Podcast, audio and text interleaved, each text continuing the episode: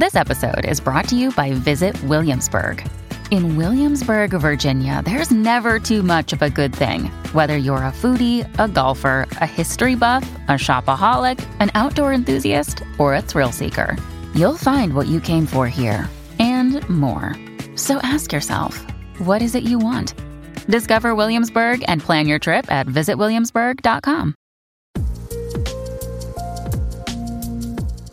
I think what Lowell was doing here and what really taught me an important lesson as a designer is the more specific you are about the themes you want to focus on, the stronger the game is because the easier it is for everybody to like get into that thematic zone. And they can interpret and be creative within that space, right? But if you give them that starting point, it makes such a huge difference.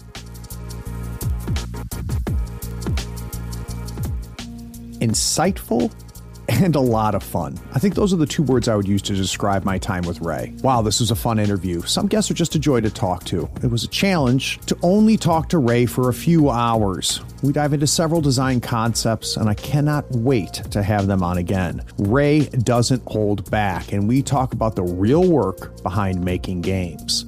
Now, Ray's Apocalypse Keys is on Kickstarter as this episode drops. I was able to sit down with him and learn the stories behind all his games. Content warning this is a grab your wallet episode. The array of games we discuss is dizzying, and you might be tempted. His mindset around solo RPGs blew my mind. Our discussion about designing powered by the apocalypse games may surprise you. And make sure you stick around until the end to learn the challenges that the Apocalypse Keys playtest presented. Now, my patrons on the Third Floor Wars Patreon make this episode free for your ears. Join me in welcoming the most recent patrons Dev Dragon, Robert Valdez, Christian, Derek Waite, Hollow Man, Zemslaw Riba, James Nevitt, Steve Maroney, Matt Cherwin, and Michael R. Underwood. Okay, sit back, relax, and enjoy my time with Ray. Love to unplug and play games around the table? Greetings, friends and floorheads, to Tabletop Talk from Third Floor Wars. If you love tabletop gaming, you are in the right place. Listen as Craig delivers in depth discussions and interviews with game designers, creators, insiders, and experts. Learn from the people making and playing the role playing, miniature, and board games you love. Howdy, friends. Craig here. Today we're talking to Ray Nedjadi of Sword Queen Games, the makers behind our Haunt, Oathbreakers, and the new Apocalypse Keys. Ray, welcome to the third floor. Thank you so much for having me. I'm glad to be here. So I, um, uh, Sean Nittner is the one that got us connected, um, who's one of my favorite people, and um, you know, Sean's like, yeah, you know, Ray's putting out this Apocalypse Keys, and and I, you know, been looking over your work, and then I started looking at everything you've made, and I'm like, good lord, you are busy. yeah, no, I used to have a problem. Uh, I'm I'm a I'm a little better now because I started working in bigger games, but I used to have this addiction to game jams on itch.io, so I mostly blame that for my uh, in, increased productivity, to say the least. That's hilarious. So, Ray, I'm sure you've been on other podcasts, and you get the uh, the one question that every podcaster asks, which is, "How did you find gaming?" But the way I like to phrase it is, there was a day that you knew nothing about tabletop role playing game, and then it was put in front of you for the very first time. Can we go back there? Yeah, totally. So that was a a rocky time. Uh, so I had a friend who wanted us to play D and D. I think it was three point five, right? And so I was halfling thief, but it had that typical. I hesitate to say D and D problem, but it had that typical TTRPG of its time thing. Challenges. Challenges right? Where people were just doing their own separate things. So i have this very solid memory of our dwarf staying by the dungeon door failing check after check after check because he really wanted to do this diplomacy role and get it to work while the rest of us were trying to kill a gelatinous cube and the other two were trying to like behead a troll, get its skull, create a bomb. And my halfling was just turn after turn firing arrows, killed the gelatinous cube by myself, got all the XP. Everyone was upset with me. Um, so that was my. and I, I decided I'm never going to do this again. This is really not fun, which is very funny to say right now. It is. So you bounced off that first session, Ray, but somehow you ended up at a table again. So when, well, first of all, when, how, roughly how old were you when you, when you played that D and D session? Yeah, it was pretty late. I was 14, right? So I know a lot of people oh, okay. get into it like younger, but, yeah. but I was like 14, 15. Yeah. And I just couldn't understand the, and this is, you know, once again, this is one of those challenges. I like how you put it of older games where a lot of the heavy lifting is on the GM, right? And yes. so yeah. it was his first time running D&D ever. We were a very unrowdy group. The players were not doing their part. So I just want to I want to stress like it was a lot of things happening. Um, but yeah, so I bounced off really really hard that time and it was like 14. Told myself never again. But that was not never again. So what was the next time someone lured you in? Yeah, yeah, lore is the right word because it was Star Wars. right? so was, oh no, what edition? Um, it was Saga edition, of course. I still Very have. Nice. I managed to track down the books afterwards. It is it is such an interesting edition, right? Because it was sort of like D and D dreaming about fourth edition, but using Star Wars to get there first. Yeah. Kind of like, man, I can get really geeky about TTRPGs that I think about it. You're on the right show but yeah, so it was Saga Edition. I wasn't invited to the game, so very rude player behavior would not recommend. But my partner and my roommate, we were living together at the time, were talking about the Star Wars RPG they were invited to, and I was like, Star Wars, Star Wars. I, I need, I need to play this game. I invited myself to the game, and it was electric it was. I was used no. as a, once again, do not recommend, but I was used as the GM's tool for the first session. Like the GM had a very specific idea of what he wanted me to do. Like I thought I was going to play like a con artist pretending to be a Princess Leia type was what I was thinking. And he was like, what about a soldier that can like beat up Jedi? And I was like, you know, that also sounds very cool. I will not say no it got to the point where this is so geeky. Before the first game, he took me aside and he was like, I'm going to give you a Cortosis blade. And this is what a Cortosis blade does. if it hits a lightsaber, it will no longer activate, yada, yada, yada. And so no one else knew what was happening. So I was basically introduced as the GM's PC. Right. To right. wreak havoc on everybody else who was a Jedi. I rolled 20 after 20 after 20. I destroyed lightsabers left and right. Uh, one dude cried. It was such an excellent introduction. Uh, there's so much trauma in these first two sessions, Ray. Which may have informed my design style now that I think about Suddenly it. Suddenly, our haunt makes so much sense to me. right, right. So, but I love that campaign so much. I remember I remember like staying up at night after we'd have a session and I couldn't sleep because I would just think about what happened, what our characters did, and how much fun it was. I was like just absolutely addicted from that moment on. So when adult Ray looks back at that, like it, maybe at that point, Ray, you didn't know why, right? That it was that you obsessed about it, you thought about it, and so on and so forth. But reflecting now as an adult, looking back on it, do you have a sense of why it got us hooked so deep in you back then? Yeah, I think a lot of it was as a player, just being able to be so imaginative and creative and intuitive in the moment, the way a story feels so wild and collaborative. Like you sit down, you tell yourself you're going to play a game, and you have no idea how it's gonna how it's going to go. Like a lot of the times it'll go in the exact opposite direction of what you had in mind. And sometimes it's because of how the dice rolled, but a lot of times it's because there are other people collaborating with you. Right. Yeah. And so I really think the absolute joy of TTRPGs that I love so much is that you are always interacting with other people. It is such a deeply social and creative thing. I think, yeah.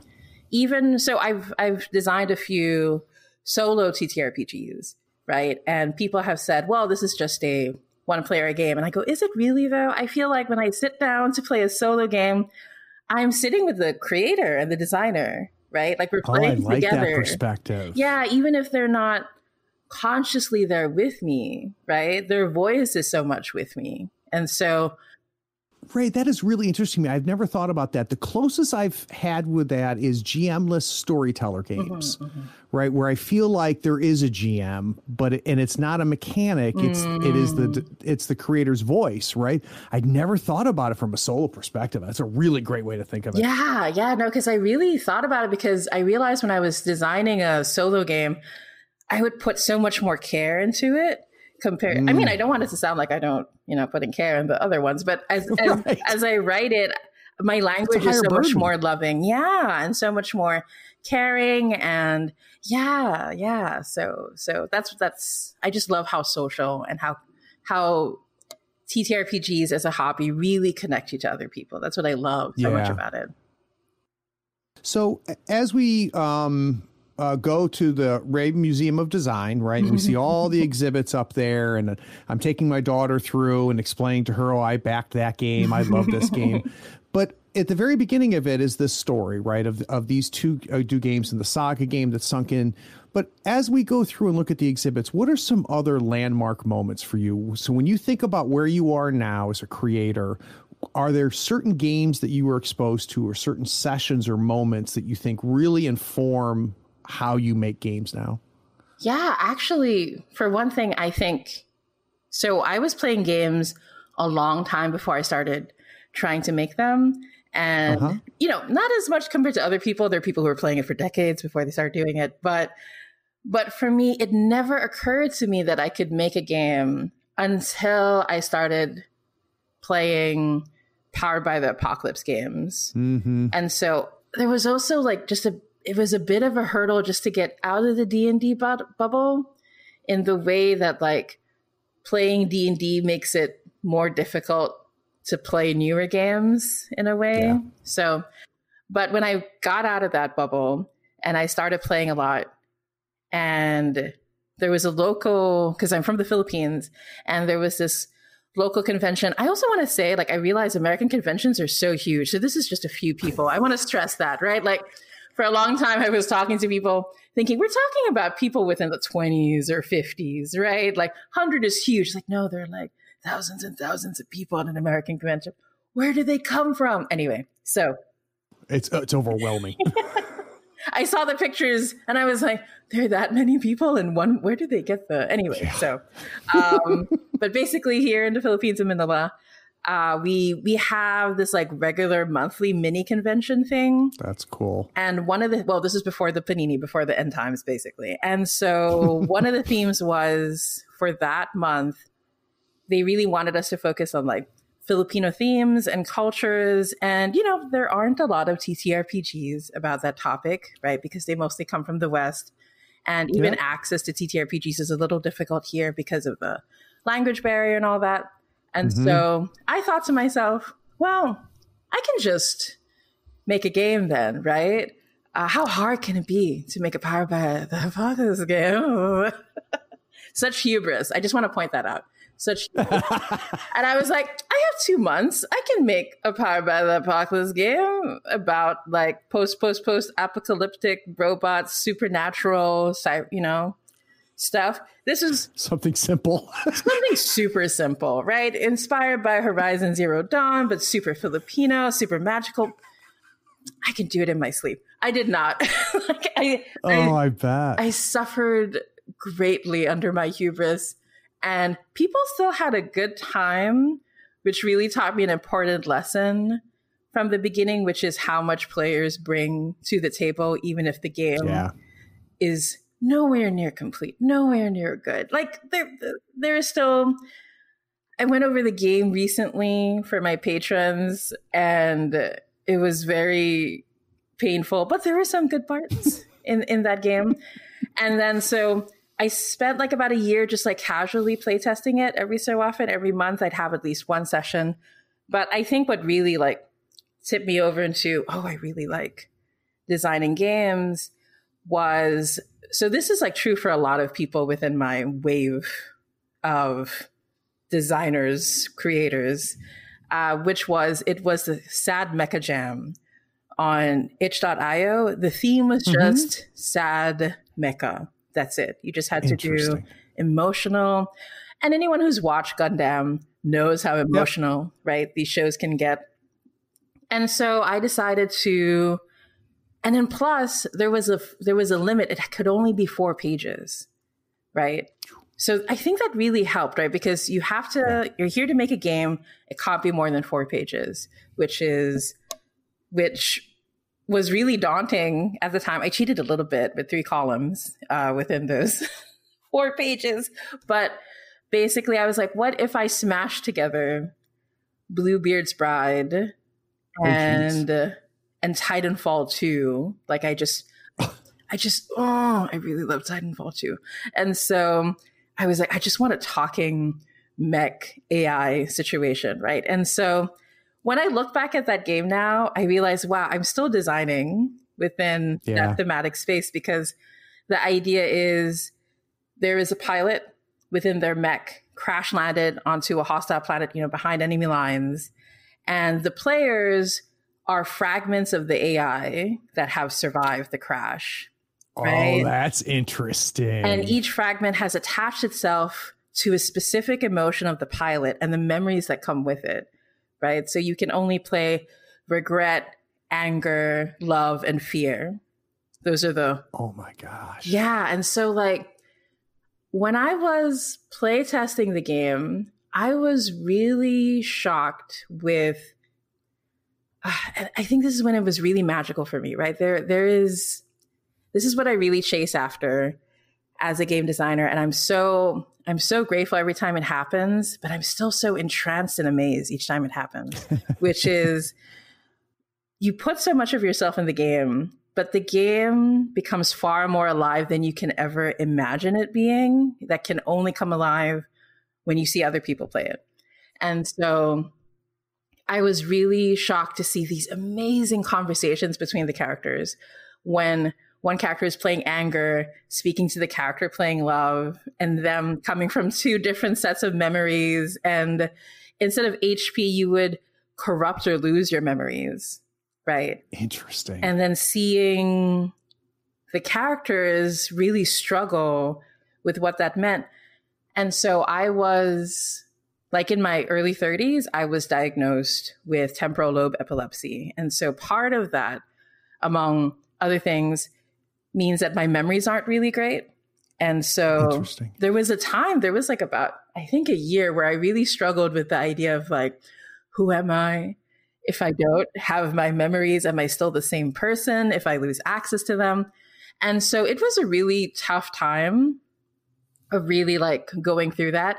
And it was so interesting to see my players having those same conversations with each other, but in a really like, it was intense, but it was safe because it wasn't themselves, right? They were talking in character, but you know, they were saying things. Yeah. Mm-hmm was that it was that intentional in your design no. to help facilitate that or did it just surprise the hell out it of you surprised that it me so much. yeah because i just thought oh i mean i'm gonna be honest with you craig it was just i hate hp as a mechanic. I'm gonna replace it with something else which has been my ongoing challenge to myself. And so the hp windmill right. And so I just replaced it with memories just because that's what made sense to me. And I didn't realize it was because of that relationship I had, right? I was really, and this shows up a lot in my work where I'm not conscious of my perspective and what affects me until I see other people shift into that perspective, right? And so, yes, I was completely unaware. And like, it was so shocking to see people within like two, three hours of playing come to the same conclusion that took me a year to get to about isn't that my something? memories. Yeah, yeah. And, and then since then, I was like, and I remember the first time it happened, I was like, well, maybe it's just a fluke. And then each playtest, each different group, it kept happening again and again. And I was like, oh, wow, this game is much better than I am is uh yeah you, i mean that means that somewhere the, the, the seeds were planted right in there even mm-hmm. if it mm-hmm. wasn't intentional right so question for you um you know i think that I think there's an impression, and by no means do I think it's accurate. Um, in fact, it might be just the opposite.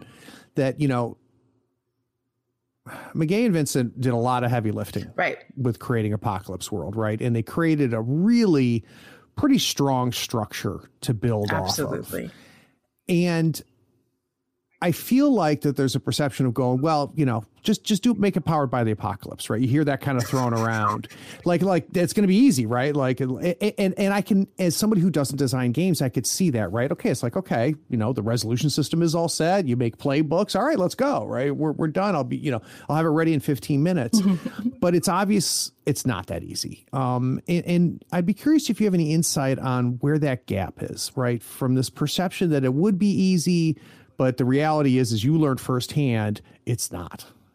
Yeah. Oh, that's such a good question. I really think that number one, there is this idea of, oh, Powered by the Apocalypse is a system, right? It is a generic system, is what people think. And I don't blame people for thinking that because when systems were more skill based and they were more direct and there were you know, it was, it's a bit easier to say, well, I'm just going to replace this part with this part with this part, right? Uh, I'm also surprised at how, even though Powered by the Apocalypse has been around for around 10 years, there hasn't been that much shifting within mm-hmm. the mechanical space. Like, especially in the first few years, you could tell people didn't quite understand what what the bakers were were doing or what they were going for. Like they didn't realize how much of Powered by the Apocalypse, Apocalypse World is connected to the fact that it takes place in an ap- ap- apocalyptic, you know, Great horrid point. setting, right? And so people kept yep. just transferring it over in ways that didn't make sense. There was this very bizarre time, and people still, you know, hold this opinion. I, I I personally strongly don't agree with it, but at the same time, people we are allowed to believe uh, and and perceive things as we like.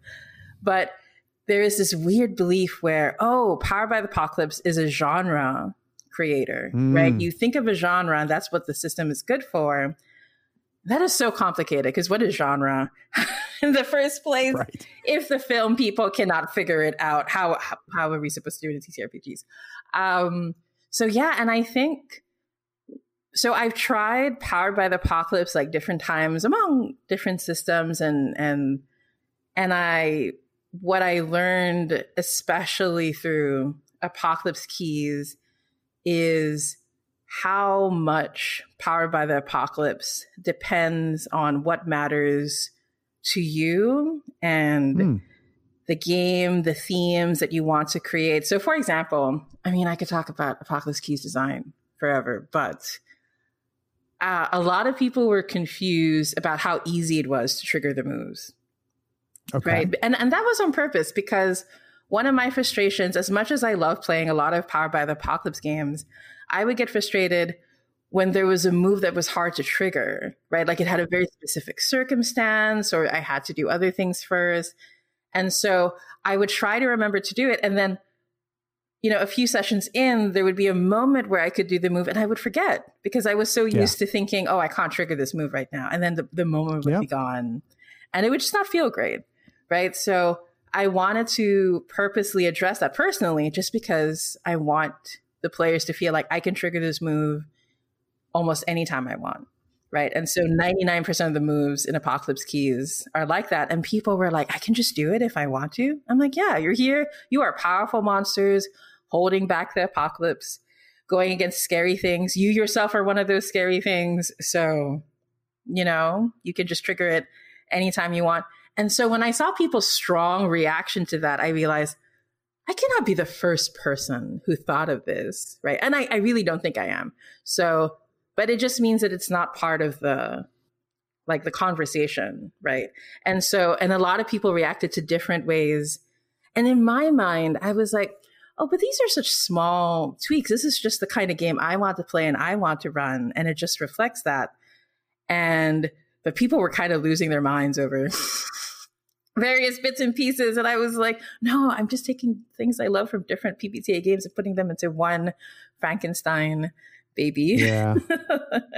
So, so looking back at your, uh, I'm gonna make a four-page PBTA mm-hmm. game for the mm-hmm. first time, mm-hmm. and I'll keep it a real simple theme. um, what what was the first brick wall, right? So, it, it, and again, looking back now as somebody with far more experience, and maybe you didn't even know you ran into the wall, right? Um, yeah. So, do you, can you remember, like maybe, or, or maybe another way to put it instead of a wall is maybe the first tripwire you, you you just walked past? oh yeah, for sure, for sure. I think it was definitely this is something I like. I, have seen games that break this rule to to fantastic effect. But one thing that I realized was the more variation I put between the playbooks in how to trigger things or how it worked, the harder it was for people to figure it out, which mattered a lot Interesting. for Become One because that was a game that was a one shot and you only had two to three hours to play it. So it helped if the playbooks acted in a similar way so that each of the players as they were learning could help each other like and it's very like subconscious they don't even realize they're doing it right and so it made me think okay i have to make sure that even if the game has nuance that you can learn from like you know i want it to be easy to pick up and then there's a challenge in mastering it maybe right? And so yeah, that's yeah. that was like one of the major challenges and tripwires I had to uh, because I thought, oh, love should act differently from the other emotions because it's love was what I was thinking. But yeah, so I shifted it instead. It's more like the other ones, but it also created this more interesting thematic situation where people are like, is there any real difference between love and anger? Are we just the same? Were the kind of conversations that were coming up. And that was, so from a mechanical standpoint, right? So you create asymmetry between the playbooks that causes like a, a, a, doctorate in philosophy. Yeah, that is. Oh my gosh, that happens so often in my games. It, it's really, really, absolutely funny. It is so. I remember early on in Apocalypse Keys, I was still thinking because there is a way to track your monstrosity. It's called Ruin and it leads you closer and closer to become the thing you were fighting against. And there was a part of me, I was thinking in the back of my head, man, should there be one for humanity? Because you're struggling with, are you monster? Are you human? And I didn't like the feeling of it, but I couldn't put into words, right? I was thinking it. And then during one of the early playtests, another player, and I really want to stress they didn't realize I was thinking about this, right? So one of the players was but you know, looking, oh, so is there a way to track humanity or something in the game? Am I missing it? And I thought, oh, is that a sign? Should I put it in because they're looking for yeah. it? Yeah, I was starting to do that initial designer panic that I've learned how to get around now. But back then I was like, Ugh. and then, but then another player said, it is easy for us to tell ourselves how we are monsters, but it is not easy for us to tell us how we are human. Right. And I was like, oh, I'm going to pretend that was the idea from the start. that is such a good. but and it's very true because the monstrosity in Apocalypse Keys does mirror marginalization, and there's a way that we yeah. are made to feel other that is very easy. But what makes you human is so much more difficult to define. Right. So it's the connections and everything. Yeah. So, oh God, that's fascinating. Yeah. Yeah. So, guys, the Insider Insight series is my opportunity to sit down with designers, developers, artists, writers, and creators and learn how they approach their work. I try to understand their process, inspiration, and the methods for crafting their creations. So, we're going to roll right into Ray, one of the first games that I I'm not familiar with, but I wanted to put it first here on our little agenda, and that is Oathbreaker. So I'm just going to briefly describe it to the audience based on the copy that I uh, came across, and then we're going to dig in. So Oath Oathbreakers embodies the mood and theme of the gritty urban fantasy comics from the 90s. And by the way, once I read that, I was like, okay, let's do this. Your Arcanists, uh, your Arcanists were betrayed by a sinister conspiracy and must gather enough clues while navigating a complex complex and treacherous world of intrigue and magic. Oathbreakers uses a twist on the belonging outside of belonging system, which listeners should be familiar with because we had uh, Avery on the show um, and we've talked about this system. Um, so now that we've got an idea a little bit um, where it is, I want to go to the beginning, which is where I always like to start, right? And I'm going to phrase it similar to what I did to you discovering gaming. So no thought close to what Oathbreakers became was in your head, and then there was an acorn. And do you remember what was the first acorn that made you start the ball rolling and thinking about this? Yeah, absolutely. So I was playing with uh, one of my dear friends now, uh, Lowell Francis. So Lowell and his wife Sherry have been, they work on a lot of different games, lots of different hacks. Uh, we were playing on the Gauntlet community, which is mm-hmm. my my favorite place to play online. And so Lowell ran for us a, it's just like a powered by the apocalypse hack of Changeling the Lost, right? Interesting. Right. So the moment I say that, people go like, oh, what, what, what is this? So Changeling wasn't something I was personally familiar with. I was really more of that D&D train versus the World of Darkness train. I was not cool enough to be on the World of Darkness train. So, you know, uh, I tried, but not cool enough. And so.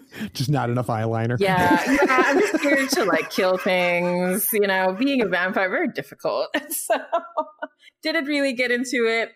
But when Lowell ran Changeling, I, oh my gosh, my mind was blown. Like it was such an imaginative setting, but with the power by the apocalypse engine. Because like like World of Darkness is just I've tried the the White Wolf system a few times. Like Aberrant was was the one I played the most as superhero, the dark, gritty superhero one. Mm-hmm. That was that was the one I played the most. But it was just kind of hard to get into. So this was really like the perfect way.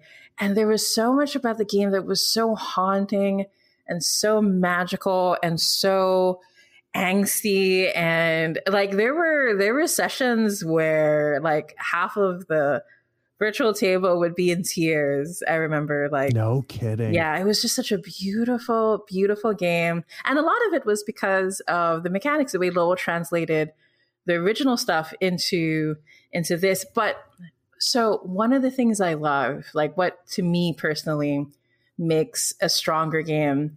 So once again, you know, we're we're moving between like so games used to be like we want you to be able to do anything, right? right. And so I think that's why some people lean a little too hard into D&D nowadays because no, we can just make it into whatever we want. Yeah.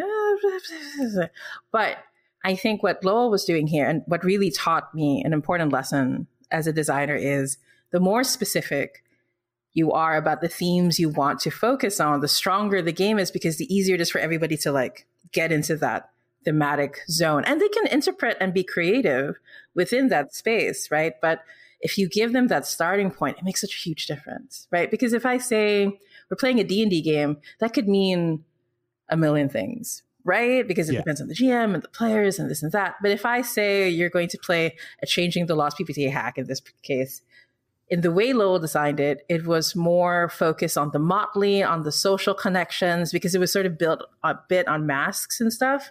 Mm-hmm. And and it was more focused on really like just sad, sad magic. Like like the more clarity you had as a character, it, clarity would be something you mark, the more clear it became to you that you were no longer human, right? Because the concept wow. of changeling is you were like taken by the fairies, by the fae, and put into this world. You come back to the human world, but you were changed, right? You were no longer human. And it was just so haunting, right? And so I love that system so much. And after we finished playing it, I just couldn't stop thinking about it. I was like, wow, like taking World of Darkness and translating it into something else. And I thought, you know, there's a game I've been trying to play over and over again, and I couldn't quite get it. And that's Mage. The awakening slash the ascension. I had tried several times over the years to play it.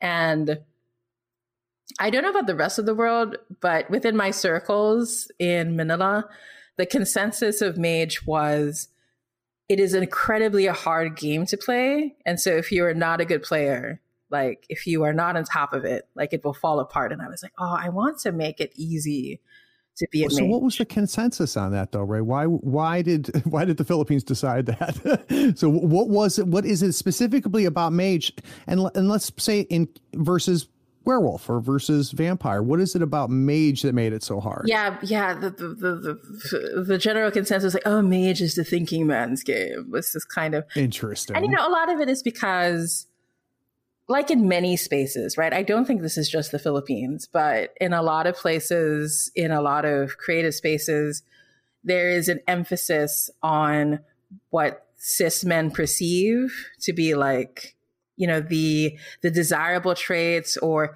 my perspective on this our agreed upon perspective is the truth of things and so yep. that's definitely what it was like here like it was i mean i used to show up so even though i'm a trans masc person um i am femme perceived of course i didn't know i was trans until recently anyway so you know but basically I would show up and people would like literally, I had this like one dude be like, guys, a unicorn has shown up. Who knew that other people other than men would want to play games? And this happened like, I was already in my 30s, in my mid 30s when this happened, right? And so, um, yeah, the spaces are very like super exclusive and and it was just this so even though not everybody believed it it was just sort of like well that's what certain number of dudes say the game is like and so that's what right right. what that, like. i read that i read that and so that's what the truth is. Yeah yeah. And so like and it was funny because i remember someone running it for me and he was shocked that i quotation mark could guess what the rules are and i was like no i just study this esoteric stuff too and that's just that's just the game drew from that. So that's just why I know these things.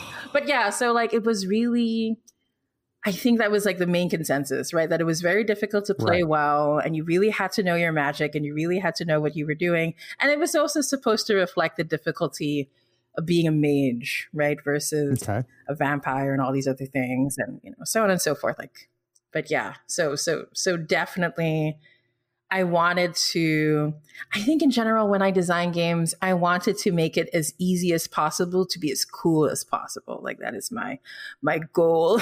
it's like, I want players to feel like, yeah, I'm so cool. And so, yeah. And I really, when I think about Mage and stuff, I think, of course, of John Constantine and I think of The Sandman and I think of Vertigo Comics and I think of Dave McKean. And so yeah. I was really drawing from that space when I started working on Oathbreaker. So the cover and the and the layout reflect that a lot. I am one of those like mm-hmm.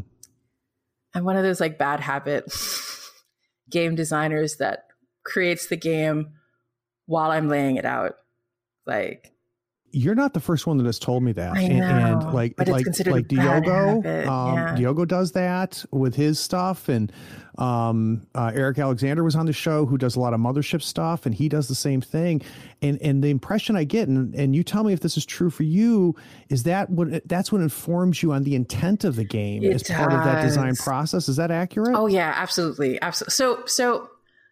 Apocalypse Keys is really funny in that that was one of the few games where that wasn't the case because by the time I was working on Apocalypse Keys, um, so I have like pain and energy level issues, right? Uh, mm-hmm. That I didn't really recognize until the panini happened. You know, everyone's having a hard time with the panini, and so a lot of stuff got exacerbated. So with Apocalypse Keys, as I was working on it, I had to choose between I can lay this out and do my usual fun stuff with the fonts and my usual fun stuff with the, with the pictures and stuff and laying out, or I could just focus on getting this into a Google Sheet so I can play test the game for people online. And so I had to make that choice. And that was hard compared to my usual yeah. style with smaller games of laying things out because so much of the visual aspect like informs it, right?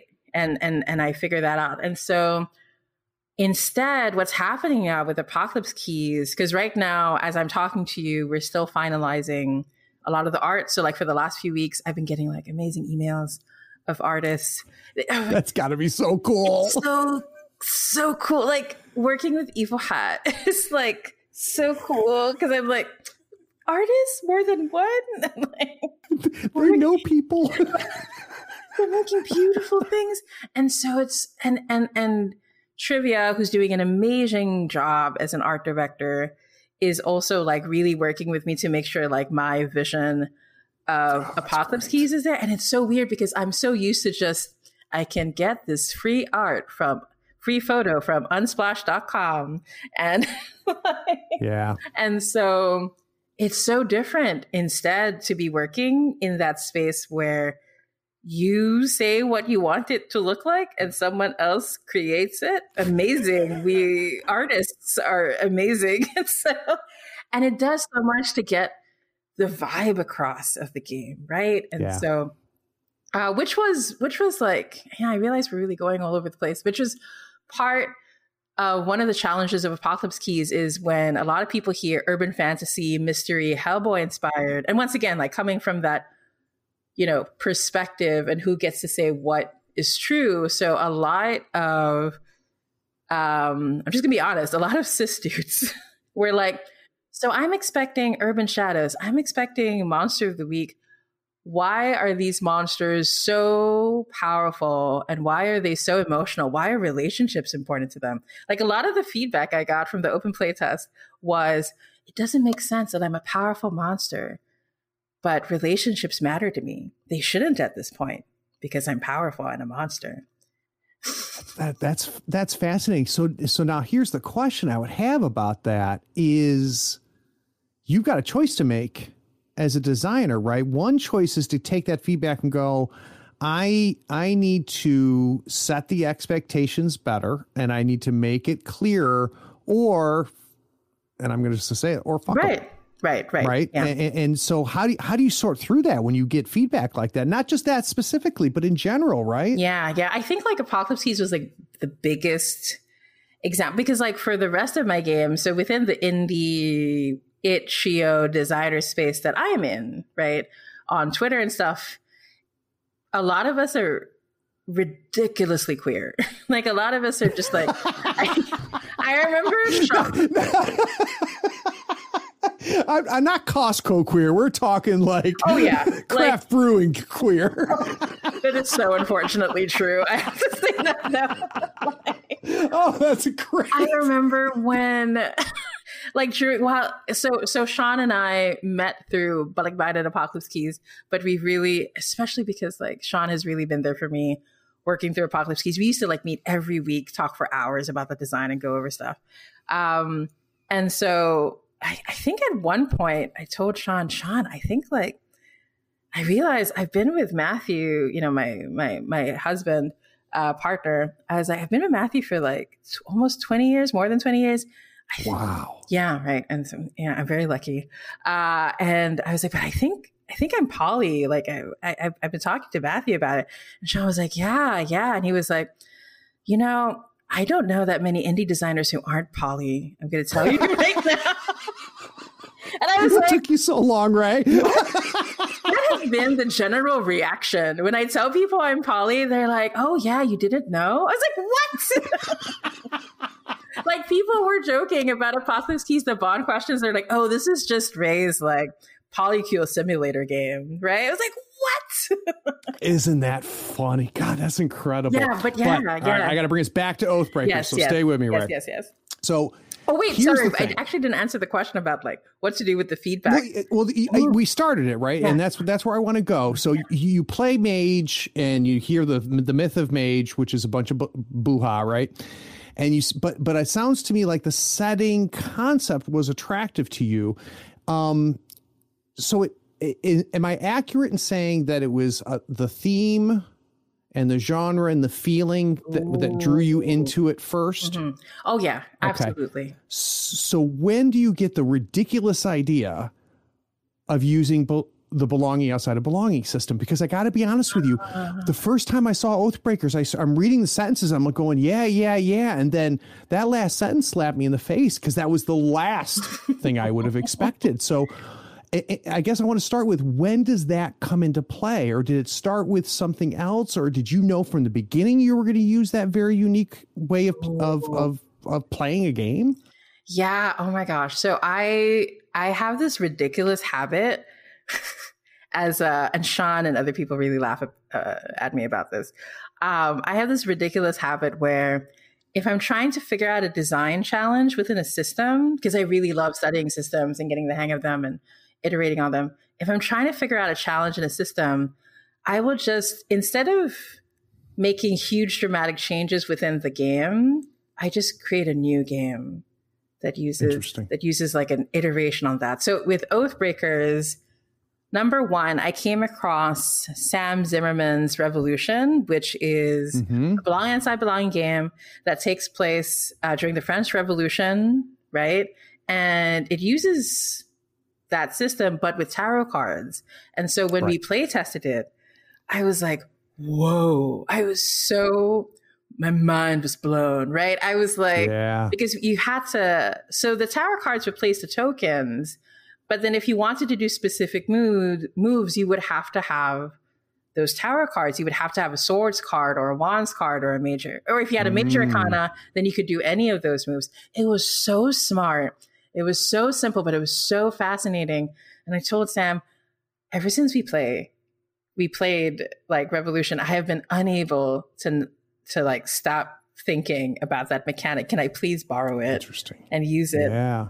Uh, for and then so because this was around the time I was playing Changeling and I was getting the idea for the game, so I put that in, and then in but like buy-in, what I was struggling with at the time, which is the first oh no, it was the second BOB game that I worked on. What I was struggling with at the time was what do regular moves do? And this is like mm-hmm. a conversation a lot of designers within the Twitter space were like uh, passionately talking about on Twitter. So it's, it's, it's hard to have a as opposed to rationally talking about it on Twitter. It's so hard to have a nuanced conversation on Twitter. We were trying, we were really trying, but but all it takes is a bad day and reading someone's tweet wrong, you know. So right. and taking things very personally. So, but basically, I saw what like Riley Rethall was doing, like just removing regular moves completely. Mm-hmm. And I was like, would that still work? And I was like, instead of being drastic with like buying and removing the regular moves, I'm like, I'm gonna use Oathbreakers, and then I'm gonna put on this like tarot thing from Sam and the no regular moves from Riley. I'm gonna put it with my inspiration from Changeling, and and then it's gonna be Oathbreakers was the idea. And that's what I really I really just enjoy experimenting with mechanics and shifting and pulling yeah. and pushing and breaking. Like that's what I it helps me better understand what is the internal core elements of a system, what really matters and doesn't matter.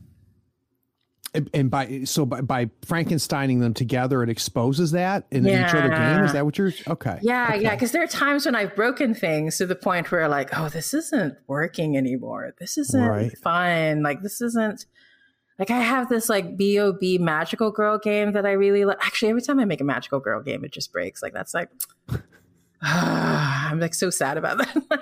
but you know, Girl by Moonlight exists, so that's okay. But uh basically, yeah, yeah. It's it's I love doing that so much. It's it's one of the things uh-huh. I love so much. Now, did you have all of those puzzle pieces together before someone played it, or is that something that came through iteration?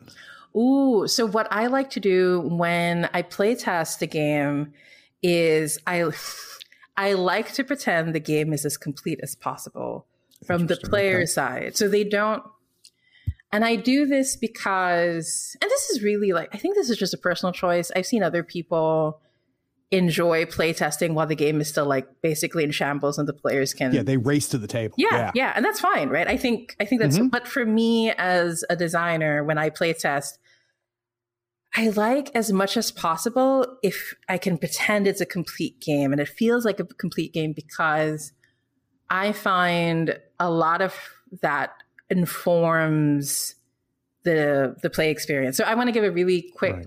example in that I created a trophy dark game called Brinkwood. Well, right now it's called In the Face of Our Despair, but we're going to shorten it down to Brinkwood Despair.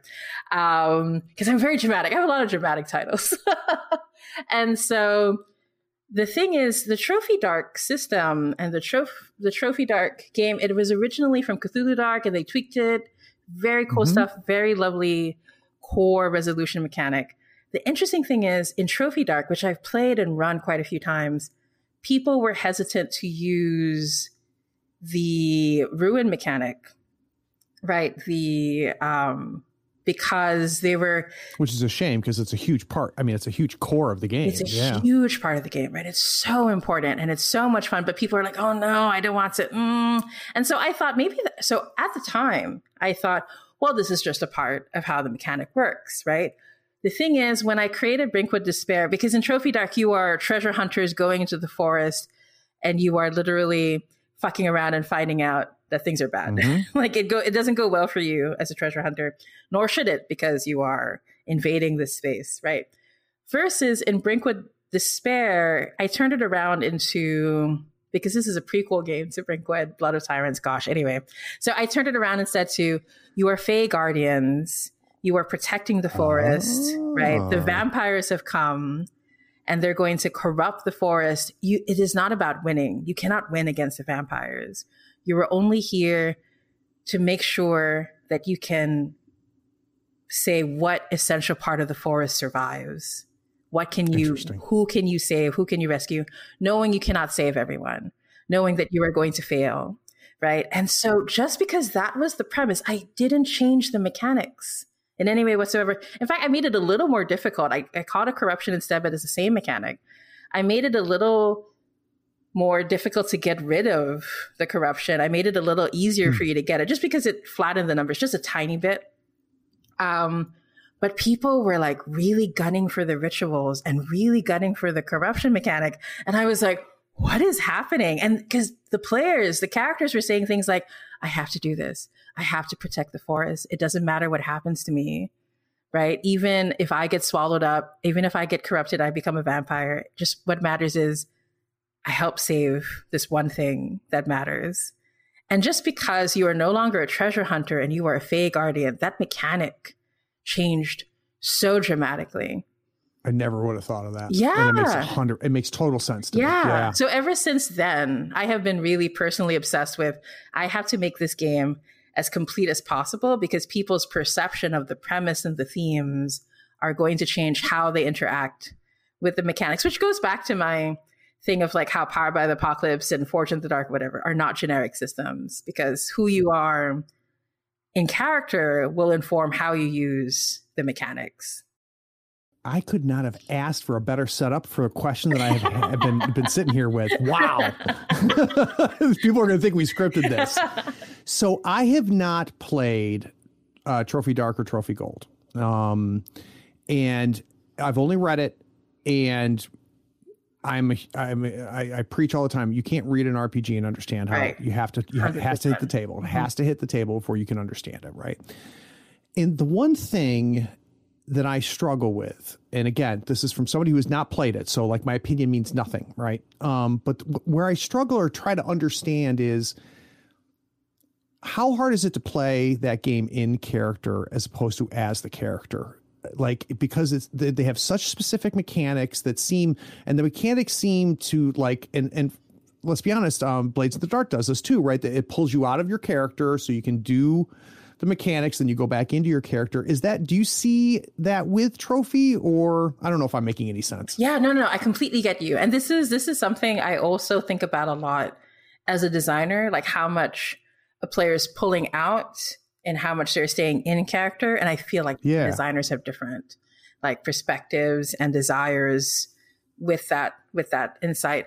So for me personally, with Trophy Dark and Trophy Gold, I ran and played both a lot because I really, I really wanted to see how the mechanics would change. There's just a few changes in Trophy Gold, right? But the premise is so different, and those few changes are so dramatic, right? As mm-hmm. as sublime and subtle as the design is, and so I find that as Trophy Dark, people stay within character more for better or for worse because they're like uh, a lot of them are like, gosh, this really sucks. I'm such a horrible person. In fact, every time they get to the devil's bargain part, it's a nice break from being a bad person. Isn't that funny? Yeah. like, like, I have had people tell me, I love Trophy Dark so much, but I can't play it because I have to be a horrible person the, the whole time, right? Versus Trophy Gold, it's interesting because you are after gold, you are after things, but what's interesting is because like for example the fighting mechanic is so cerebral right? And so what happens is it translates to the player and the character being tactical.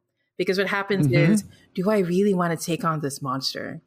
Like do i have a feeling that i can take them on directly or do i want to find an indirect route? Which is so interesting because that is supposedly and I and I want to speak like I'm speaking from the perspective of someone who doesn't design in the OSR space, right?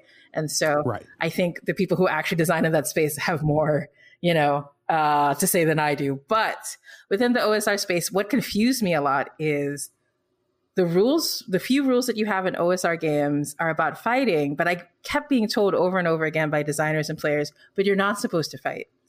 Like people have told me, if you are fighting in an OSR game, you have failed already. Like you have failed to play the game properly. And to me, I'm like, so why are the rules about fighting and there are no interesting there are no other mechanics to support other forms of play, right? If once again, I really want to stress, uh, I would rather have OSR people talk about this, right, rather than me. But this- no, but it's a it's a legitimate like I mean, if anything, it's just a dichotomy, right? It's it's something that cognitive it's a cognitive resolution, which I, honestly I've never thought about it. Like I thought about it in context of like D and D and stuff like that. That you know people say it's not a game about combat, but yeah, that's what all the rules are. Exactly. But but I've never thought about the conflict between because you're 100 percent right, right? If you're if you're playing if you're playing um, uh, DCC, right, or, or any like OSR adjacent game, and you're you're going to die if you get do too much combat. Right. But yeah, yeah, ninety percent of your rules are about that. Yeah, Look yeah. At you, Ray. Look at you teaching me stuff. I like this. I But like yeah. talking to you, Ray. But yeah, so so it became this kind of So like how do you resolve that in your head? Right. And so what is strange was, and this is what um, people like Tony Vasinda, Plus One XP, and a few other people are trying to address in the games that they're working on, is so they're trying to teach people what is known within the community space, right? Because these rules are unwritten that you are not supposed to fight. You're supposed to find other ways to like get around combat instead. You're supposed to think on a meta level outside of your character, right? You are supposed to be a player most of the time, right? And this is very Right. different from the what I feel is a part of the story game experience where because as much as possible, I want someone to pick up one of my games, and it doesn't matter if they've never played a TTRPG before, and it doesn't matter if they've never played a story game before. Uh, and this is also why I have an, an, an obnoxious number of examples in my games because I want people to see conversations play out right? In in how you play a game. I want to see people like think out loud and oh i want to do this but would my character do that? And so i tend to write out those examples um, Right. right? Because there's a disconnect. If, if you came from critical role in dimension 20 then people feel like oh i have to be a voice actor and an impromptu actor. And rpgs are not you know improvisational acting right? They are very different things. So yeah. So basically like with trophy gold i could see how jesse the designer was like i mean i don't know if this was what he was doing. I'm just saying i feel like jesse was like how can i get people to know that they have to think tactically as mm-hmm. players knowing that this is what their characters could also do right? And so trophy gold and trophy dark being inspired by the osr are like trying to mechanize how to push you out of your character to think as a player more often which is which is right. what you are supposedly encouraged to do within this space which is super interesting. It is, and and the irony is, is well, I, I'm old as dirt, right? And the irony is, is that I I am just now dabbling in OSR, and, and part of the reason that I don't, have not just gone elbow deep into OSR is because I was there. Right, I'm, I'm 50 years old. Right, like I paid. Yeah, I played white box D and D. You know, um, you know, and I like I like I I, I picked up Dungeon Crawl Classics as an example, just because it's one of the more recent ones. And I like read it and I was like, God, this is so familiar, right? and, and I played it, and when I was done with it, it's a good game, right? Uh, so I'm not knocking the game, but when I was done with it, I was like, well, yeah, I've I've kind of played that. Whereas now coming back, um, you know, to where the hobby is now. This is where I want to be, right? Because this is all brand new to me. Um, and, and there's there's OSR people that are doing stuff different, like you just said, right? And they're doing and, and so by no means am I knocking it because I know I don't know what I'm talking about because I'm just now doing it. But I see stuff like what what like Diogo does. Um, like I've been knee deep into Primal Quest right now, and and see what's happening. So it, it is fascinating, but I th- uh, that long, like it's like like I don't even have a guest. I'm sitting here talking. I hate it when I do this. um, what's interesting to me is that I wonder how much of that has to do with the origins of the of back when I was playing, the origins of all of this is chainmail Right. and and and you know strategy games and tactical War miniature games, yeah. So I wonder how much of that is is a hangover from that. Um, whereas you know, yeah. does that make sense? Yeah, no, no, no. And that's something that I think about a lot, like when I work on, especially because I like to iterate on systems. Um, so my dear, dear friend Josh, he will be, so he helped me work on like Apocalypse Keys and Twilight Throne. Um, like it was really funny. We, I would call him and be like, "Can we talk about Blades in the Dark engagement roles for four hours? Because I need four hours to talk about it with you." Um, and so I was so happy when we could officially hire him as a, as a consultant for Apocalypse Keys, going like, I've been using all this free labor. Ah, now we get to pay you. But anyway, so one of the things he brings up is what is vestigial, right? And maybe it's because Josh is a biology professor, but basically, like, what is a vestigial tail or what is a vestigial aspect that should not be part of the game, but we think has to be, right? So, for example, Oh, that's to me, that's what HP is. Here I go again, hating on HP. Um, I go like, why is this? I can see why this is important in miniature gaming, in miniature war gaming. Right. But is it really important for me as a character in the story about HP? Right. And so in Twilight Throne again, because it's a it's based on Forged in the Dark, but it's a social, political, dark fantasy game. Like, how much of the original Blades framework do I really need if I'm going to shift the narrative premise so much? And so I think, like, for designers, like a lot of us have to like really look like what's vestigial what am i taking for granted that i feel like has to be here? So for me i i love powered by the apocalypse but i hate hp i hate stats.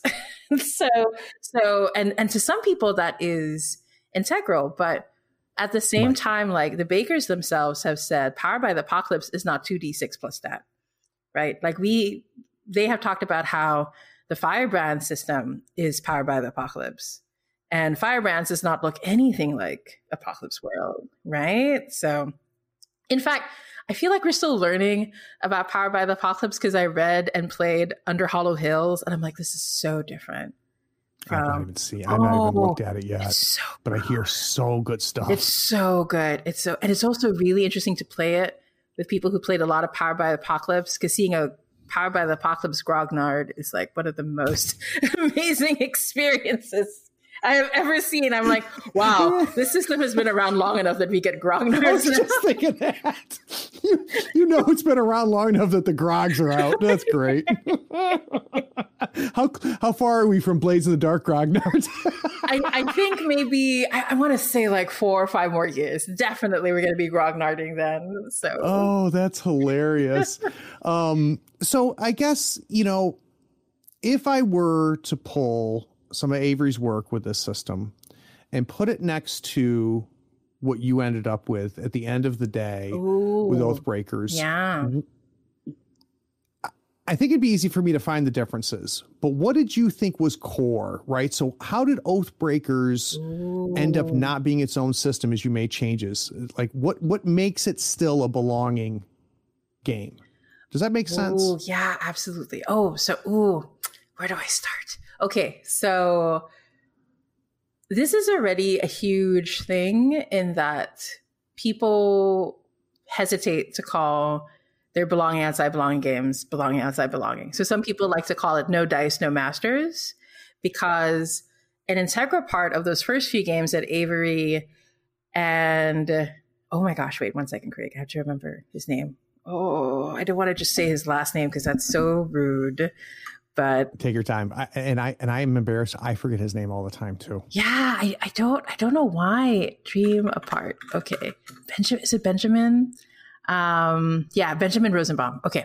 So yeah, absolutely. So belonging outside belonging as built by Avery and Benjamin, right, was so amazing. And one of the integral parts, which is in the book, and there's a whole chapter about how to make your own game using the same framework, is you have to think about how the group that you are focusing on belongs outside of the main mainstream group, right? So in Dream Askew, it's about a queer community, and in Dream Apart, it's about a Jewish community, right? Mm-hmm. And so there have been designers who feel like, am I still allowed to call this a belonging outside belonging game if you're playing characters that you know are part of the main group that are not marginalized in some way, right? So that has already been one of the main things, and so in when I make a BOB game, I love that aspect, and I think I think a lot of it has to do with me being a marginalized person. Um, like I like exploring those spaces. So how are these arcanists marginalized? And I went dramatic and was like, oh, there's this conspiracy. they are investigators. Um, which has unfortunately led to so many deaths in that game. Uh, because uh, once again, I have built this thing and not realized how dangerous it is when people are like, no, we have to get at the truth, even if it kills us, because the conspiracy, the conspiracy, you know, they'll continue to do this. And I'm like, oh my gosh, I did not realize. That's a success, though. That's a success, right? For them to give a shit, that's a success. Yeah, because because because um, unlike most BOB games, Oathbreakers has an end game, right, where you confront the conspiracy and it's it's this harrowing game because like you were down to just the major arcana and there's certain there's specific cards you need to pull in order to win and i remember working out the math with sam because sam was such a huge help sam zimmerman again. And at first he was like i think you have to make it slightly easier for the arcanist to win because if it's just a 50-50 chance and they lose like at least 50% of the time it's going to feel bad. I was like okay you're right. So i made it slightly easier. I say that, Craig, but in all my playtests, the Arcanists have never won. like they have, and it's where's the gap? I, yeah, between what you think and what's happening? I think it's just like how I know a lot of us designers love looking at our statistics and our percentages, but sometimes right. a fifty percent chance may mean that you hundred percent never make it. Right? Let's just you know, just based on because it resets each time, yeah. right? The probability. I, I don't want to pretend I actually understand math. Please don't, you know, uh, misbelieve well, that. No, but, but, you know. And and I haven't and I haven't read the game, so if, if, at any point go, Craig, you have no idea what you're talking about. But like, think I think about it this way, right? So I have a fifty percent chance of succeeding, a fifty percent chance of failing. I succeed, I just keep playing, but there's a and th- and there's an unlimited number of successes. None of my none of my successes stop me from playing, but there's a limited number of failures that I do. So even though it's 50-50, the reality is is that the clocks on either side are not the same. Yeah. So is that what you saw? Is that people are riding their characters like they stole them and they just oh. over time you're just gonna you're just gonna run out of failures. Yeah, I think what happens is, and so this is so funny, right? Originally in the first few playtests, there are just two possible endings, right? Which is because you're trying to um, so basically, in order to successfully destroy the conspiracy, the players just need to draw Judgment, the Magician, and the High Priestess, right? And so you only draw cards when you make moves, right? When you make weak mm-hmm. moves in order to to to gain them. And so it would encourage people in the end game to keep making these weak moves over and over again because they want to draw the cards and because they only need three and usually have three players so it's going to happen right and what's funny is if things go badly uh, you only need to you draw the, the the hangman the hero hierophant of the tower and it means that the conspiracy wins and so and so what would happen what would end up happening is at first the first playtest was they drew two they felt like they were doing well but then the conspiracy card would come out and they would come out and they would be two to two and they'd be like, no, we can do it. We can do it. We can do it. Like they're facing down. And I was like, oh no, I have created hubris, you know? And so, and each time they would lose. And so, okay, okay, I'm going to make a new thing where there's a third possible ending, which is you can give up at any time. You can just pull out and then you can, oh, you can, oh, that's interesting. You can survive and fight the conspiracy again another time. But nobody does it. Yes, nobody does it, Greg. nobody does it. but it's so it is worse that I created that option because people look at each other and they're like, "We're not going to do it. We're not going to give up, even though we know it's something we can do." And the mechanics are right awesome. there. Yeah. That's awesome, though. So I love that it exists. And as soon as you said it to me, I'm like, nobody's ever going to do that because I sure as hell wouldn't. But but how cool is it to know mechanically I could? Right? To again have those relationship discussions and and and the pushing through. So i guess as we wrap up talking about oathbreakers if um you know you're gonna lose right? We figured that out even though maybe by design you were hoping you wouldn't be that way. I'm still working on it yeah. It, but at the same time, it sounds like people are coming out the other side of that loss, mm-hmm. really enjoying it, right? Yeah, yeah, and it's weird because, which is funny because it does feel like those comics again and that original like inspiration, where what ends up happening because there are some epilogue questions that come up, right? And so I'm very familiar with the ones that if we lose. because that happens all the time. So the three questions that the group has to answer is how is the underworld, the world beyond, and the mundane world corrupted forever?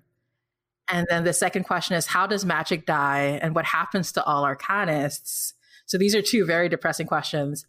But the last question is what fragment of us survives and how does it embody hope? Right. So it does have hope in it. Yeah. Yeah. And so like what ends up happening is it always creates this very cool moment of we fought and, and it just makes the conspiracy feel that much more powerful right? Because it is so hard to fight them. And so each time I play tested this, and I want to stress like this has been different groups each time. Each time the players at the end of it is are say something along the lines of it doesn't matter how many times we lose. We just have to win the one time and the conspiracy is destroyed forever. We just That's amazing. Yeah. And I was like, damn, once again, the game being better than than what I envisioned, you know and, and I lied because I said we needed to wrap up on Oathmaker. So I got another question now. So it sounds to me like, again, there's a fork in the road here, right? So one option would be to say, you know, like 10 candles, I need to set the expectations, right? I need to set the expectation at the beginning of the game. You are probably going to lose and you need to be ready for that and stuff. And I think 10 candles does a great job right, of that, of, of making it very clue like you're done, you're dead, you know, so let, let now let's play. Or are you spoiling the ending by doing that? Does that like like I would have to think you have to weigh those two things because it sounds like this awesome moments that you're seeing at the end of all of these losses would be more expected and spoiled if you told them at the beginning. Oh my god! But I don't know because I, I, haven't seen the playtest. Yeah, but does yeah. that make sense? No, no, it does. It does, especially because a lot of uh, I, I have several games that end with a high possibility of tragedy. What does that say about me? But uh, so once more into the void is another example. But but basically that does come up, and this was a conversation that happened where I created a game based on the Wretched and Alone system, which is very cool. It uses cards. I switched to tarot cards because I love tarot cards uh, and a Jenga tower. What's interesting about the SRD is that uh, Chris Bissette, who created it, they specifically said this game is meant to give you a false sense of hope. This game and the system, it's meant to make you believe you can survive when that's not going to happen. The odds are very low. And that is the whole right. point of the game. And so I wrote on Twitter about how I changed that when I wrote my own Wretched and Alone game. Also has a dramatic title. It's called In the Light of Death, the Demon Cries. It's, it's this, this thing that Ray has. Anyway, I, I, I wrote there from the beginning, your demon is not your demon will die no matter what. So the whole point of this game is you're just looking back at those memories, this possible last few moments you have, and making your peace with it or fighting against it if you want, and then finding out what happens after. And I wrote on that Twitter thread, it was very important for me to clearly set what the stakes are because as a marginalized person, it feels like I am often lied to it feels oh, like I am often told as long as you play by the rules, as long as you work within the system, you're going to be rewarded. And that's that's not true most of the time. Right. And right, so, right. Yeah. And so it felt I was like, I am so often gaslit and lied to. I don't want to do that to my players in this game. Right. And so when Chris read that, they were very cool about it. They were like, I didn't even realize this is such a good point. You know, we should change it in the future. And so, so what you say is like, I realize that as I design games, once again, because, you know, um, we don't know how these games are going to shake out, but I feel like, oh, I need to be clearer about my about setting expectations while also not removing the fun of discovery right? But like so i personally tend to err on the side of properly setting expectations uh, because it would it would be nice if life came with a manual that was better at yeah, yeah, that would be nice. Yeah. yeah. so, so do you make it clear at the beginning of Oathbreakers then? Because it's, because it's one thing to play Oathbreakers with you at the table. Yeah, yeah. It's another thing to play Oathbreakers when you're not there. Do you make it clear at the beginning of the book that everybody has lost so far? Uh, I'm working on the new version, which will have that. yeah, yeah. Definitely. I'm planning on actually putting in a little update on the itch page, which is a nice thing about working on itch games is that everyone understands that these are living games, that you're still working on them. Um, which is why I'm having a harder time with learning the new skill of finishing a game with uh, with Our Haunt. Once we're into the point, Apocalypse Keys, like getting these games printed. Whoa, whoa, so different, different skill set that I have not uh, used as much. So, but yeah, definitely.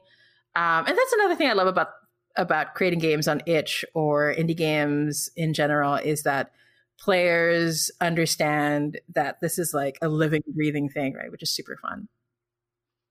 Well, and we get the joy of getting the updates, right? Yeah. And, that, and it's something that, that that's a lot of fun uh, to do as well. So, guys, we're going to take a quick break. When we get back from this break, um, we have covered so much in this first segment, which I really makes me happy. And and uh, I, you know, I was talking to Ray before we went live, and I, you know, one of the things I always tell my guests, um, audience, you don't know this, but I tell my guests that we're going to go where we go, right? And um, that and Ray and I just proved of how really fascinating that can be. So, when we get back from this break, I do want to talk about our haunt because I, I am fascinated by the game, but I really want to talk more about Apocalypse Keys. We'll be right back.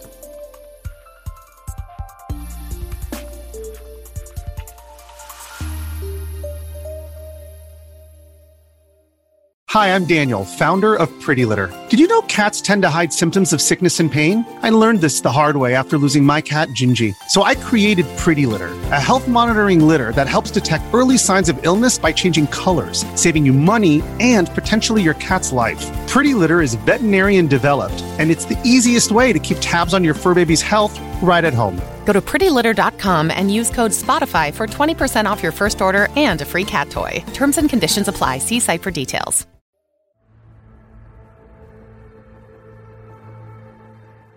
You like science fiction, right?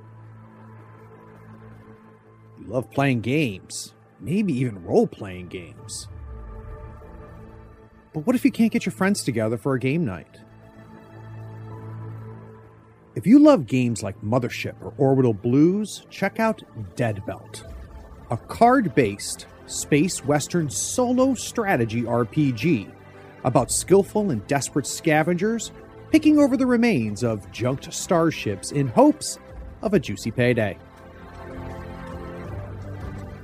In it, you deal with lurking dangers, push your luck, and walk away with enough cred to keep on flying. Of course, you might get eaten by lurking aliens, or run afoul of rival scavengers, or face the murderous ghosts of long dead spacers. no one said life in the dead belt was going to be easy. For more information on this and all of Sean and Abby Drake's games, swing over to a couple of coupleofdrakes.com. The link's in the show notes.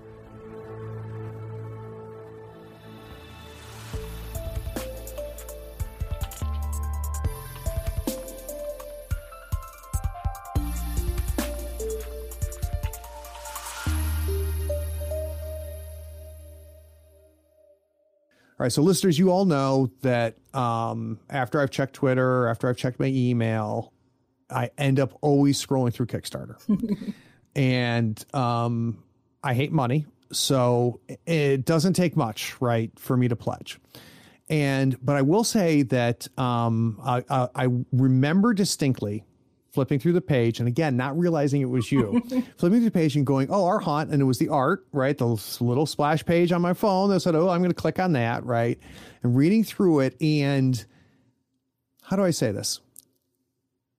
It was nothing I'd never read before, but I had never read it in that order. So what I want to do is give the quick blurb for the audience that aren't familiar with it because it is shockingly familiar and unique all at the same time. So here's the premise: We are ghosts we're in a house we don't recognize. We have a handful of memories, and these memories are brief moments and flashes of barely something. The living are nearby, and they encroach on our space, making their demands. Worse, there is th- a thing in the walls. It is ancient, inhuman, hungry, yearning, and angry. And real quick, Ray, I did not. I backed it without digging very deep into it, right? So I didn't get a play test on it. I, I didn't read iterations of it. I the first time I sat down and really understood the book is when I got it in the mail, which, by the way, gorgeous goddamn book. Oh, thank you. Um, just a beautiful book, and I don't know how to describe how unique this system is. So let's quickly go through and talk to me like where this came from from the start. So what is the core idea and where does the core idea come from? And I want to work through it so people can understand why this game knocked me off, knocked me sideways in a very good way. Yeah, yeah. So the game came to be because, uh, and this is an answer for a lot of my games, it was an itch.io game jam. Mm-hmm. And specifically, this one was focused on creating a belonging outside belonging game. And Avery was very generous. She went out of her way to provide a free copy of like the portion of the PDF that describes how to create a belong outside belong game.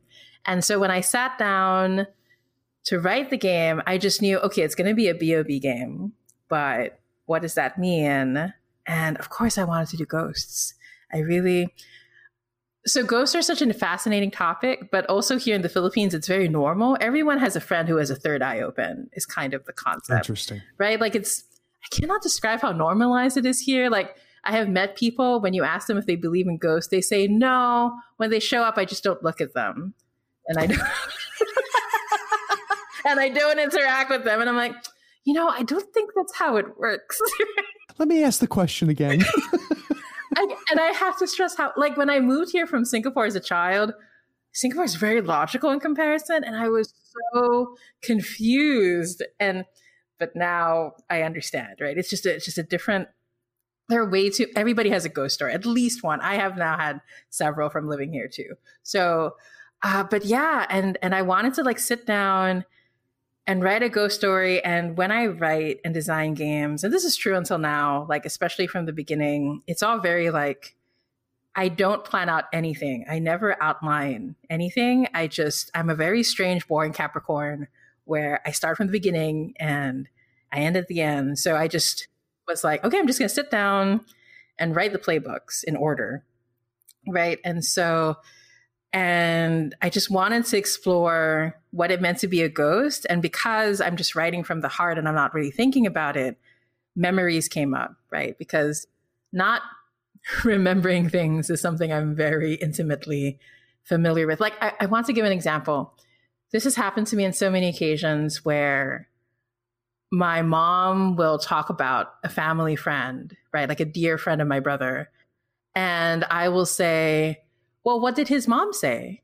And my mom is like, Ray, we went to his mom's funeral like last year.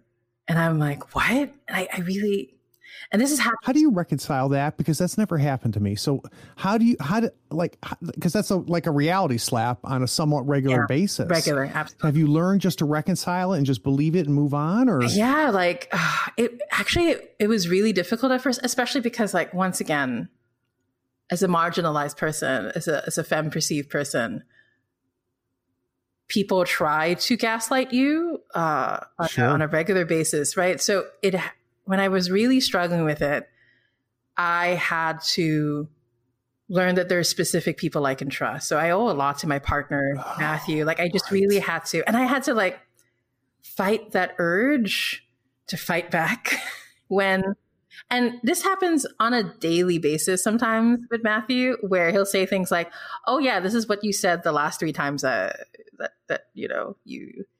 Uh, but the good thing is, I can rewatch a movie and a book, and uh, almost like the first time. Okay. S- sit down, Ray. Vader is Luke's father. oh my gosh! Wait, wait. I know we won't include this in the podcast, so I just want to say real quick one of my favorite moments was someone had been spoiled on all the big things like that, right? Like Vader being Luke's father. But when we watched the the, the um the the the, the last one the, the the the Jedi Return of the Jedi when Vader was dying in Luke's arms, she was like, "He's not. He's not going to die, is he? He went through all of that, and he's he's not to die, right?" And we were all like, "Oh shit!" like she was spoiled about all these big things, but no one's. She was so mad. She was like sobbing. I was also sobbing. oh. Anyway, we're not going to include it in the podcast. I just wanted to. No, no, no. I, I, I mean, trust me. I mean, look how like I was when Jedi came out. I think I was like twelve so like, it, you know, each of those movies changed who I am as a human being. Um, and uh, you know, and, and, the one thing is, uh, and you say we're not going to include this in the podcast. This, we are exactly including this in the podcast. So one of the big things, like I, am not as hard on the um, the most recent three movies as a lot of people are, because um, I do still have the ability to put on my 12 year old uh, skin and go and sit and watch a movie and enjoy it. Right. And each of those movies had moments that were just really just delightful moments. Um, but the one thing where I will just grab onto the groggiest grognard out there and, you know, Captain Shithead who's trying to relive his 12 year old life um, is the um, Return of the Emperor. I know. Oh my God, same. And he, and here's why: because it invalidates everything that Vader did. I know. Right. So Vader makes this huge sacrifice at the end to save his son, and yes. his true redemption arc is over, and yes. everything. And then Palpatine shows up again. I'm like, well, what the? What was it for? What was it so for? I don't oh, know. Same, same. I, am I'm, I'm exactly there with you. I, I still enjoy a lot of the new movies, but that part just like destroys me. well, and it was, you know, and I'm sure, you know, it's one of those things where, you know, he was trying to, to have a, a big surprise at the end, you know, and a callback and stuff like that. And, you know, I it um I'm just surprised that nobody as groggy as me didn't go, no, no, dude, you can't do that. That that like, but you can't do that. So anywho, so let's let's talk a little bit more here about um apocalypse keys. So um you know, while people are listening to this, we've they can get their hands on it. They can go pledge it. Um, they can read through it. Um, so we're recording this beforehand, as I like to do. Um, we've talked a little bit about it, but we haven't really said what the game is. So you sit down with Evil Hat the conversations are, are, starting and you know what do you say to the people at evil hat that made them go ooh oh. this is interesting oh. because because this was not the only idea uh, it's obvious that you have many ideas out there that could become fully baked right that could be on kickstarter like our, our haunt and so i'm curious to know like how does our haunt make it to Kickstarter? Why does that cream rise to the top? Why does Apocalypse Keys rise to the top? What's different about them oh. versus the what sounds like 75 other games that are sitting around in notebooks at your house? Oh my gosh, no, that's that's no that's not even a exaggeration. There are 40 on itch.io alone uh, and so much more to my Patreon. Um you know, the funny thing is, and I'm going to reveal how little confidence I have in myself. I only pitched my first game this year to a publisher. So that's crazy to me. Yeah. So so once more into the void, our haunt apocalypse keys, it was someone else coming up to me and saying, We want to publish this and you know, we should go to crowdfunding, right? And so our haunt was Possum Creek Games, Jay Dragon, Jamie saying like, Ray, how do you feel about, you know, Possum Creek Games publishing our haunt? Because I really feel like this is one of your so Jamie's like one of my dearest friends, absolutely my best friend. Um, and Jamie has gotten me through this panini um, and really helped me believe in myself as a designer. And Jamie was like, when I look at our haunt, I think people really overlook how good this game is.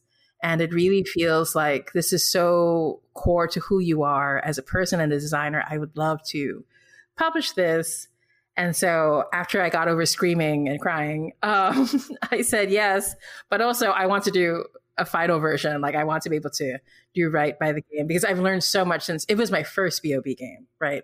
I've made, oh, I didn't know that. Yeah. Okay. And I've made like eight since then. So I was like, I really right. want to iterate what I've learned. And so the, with Apocalypse Keys, the funny thing is, um, so Sean approached me about like buy and returning home, which is my supernatural cyberpunk BOB game. And so that is still in the works. That is going to be hopefully as well published by Evil Hat as well. But I started working Apocalypse Keys because I was like, I was possessed by inspiration, as as many of us are, and I, I was working on it. And as I worked on it, right, I worked on it for like a year, and I was like telling Matthew and other people and Jamie, and you know, I was like, I love this game so much. This game is so big because Powered by the Apocalypse is a this game is so huge. It's a lot to design for um, I was like, I'm just praying that someone will publish this because it is so much work. Like I was putting in 12 hours a day into Apocalypse Keys for like several months. Even and it is even after Evil Hat picked it. Like it is easily oh like the final PDF count, we're around like 380 pages, I think. Like it Oh my god, I did not know it that. It is chunky. It is my chunky kaiju oh. baby. It is it is bigger than Oh, but I'm also working on Twilight Throne, this Forge of the Dark game, which is starting to get as big. But anyway, so so it is easily the biggest, biggest.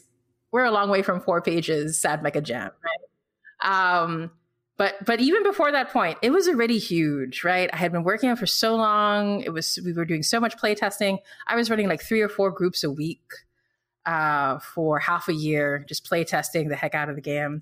And I was just like praying. I was like, please, universe, so Ray, I'm going to argue with you for a second. I'm sorry, but you're trying to give the impression that that people are picking your games, right? And that that you're trying to give you're trying to you're alluding that that Sean picked your game, but I don't think that's true because it sounds like you picked apocalypse apocalypse keys and then it was found, right? So so I I need to know. I'm back to my original question, which you tried to dodge. Yeah. What is it? What is it about apocalypse keys that that that just? I mean it it it it grabbed you right. and and has you working 12 hours even before Sean knocks on your door.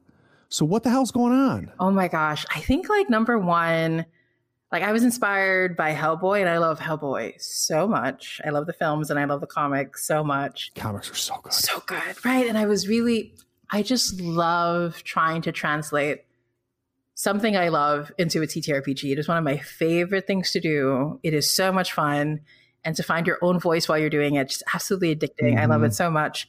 And but as I was working on Apocalypse Keys, I think it was really like the Panini had just about started, like a, maybe a month into working on Apocalypse Keys, and it was such a balm to the soul to yeah. to create these monsters who are fighting against the apocalypse and and like but and, and as i was play testing it as i was working on it it was i put i think every creator does this right? But i was putting so much of myself into the game but i was just putting more and more into the game um, and it really like the fall in one of the playbooks which is like a character that is like a divine being that fell from you know from grace uh is just me going like, well, I'm going to make a playbook that's just for me. If I was playing this game, this is the playbook. I would.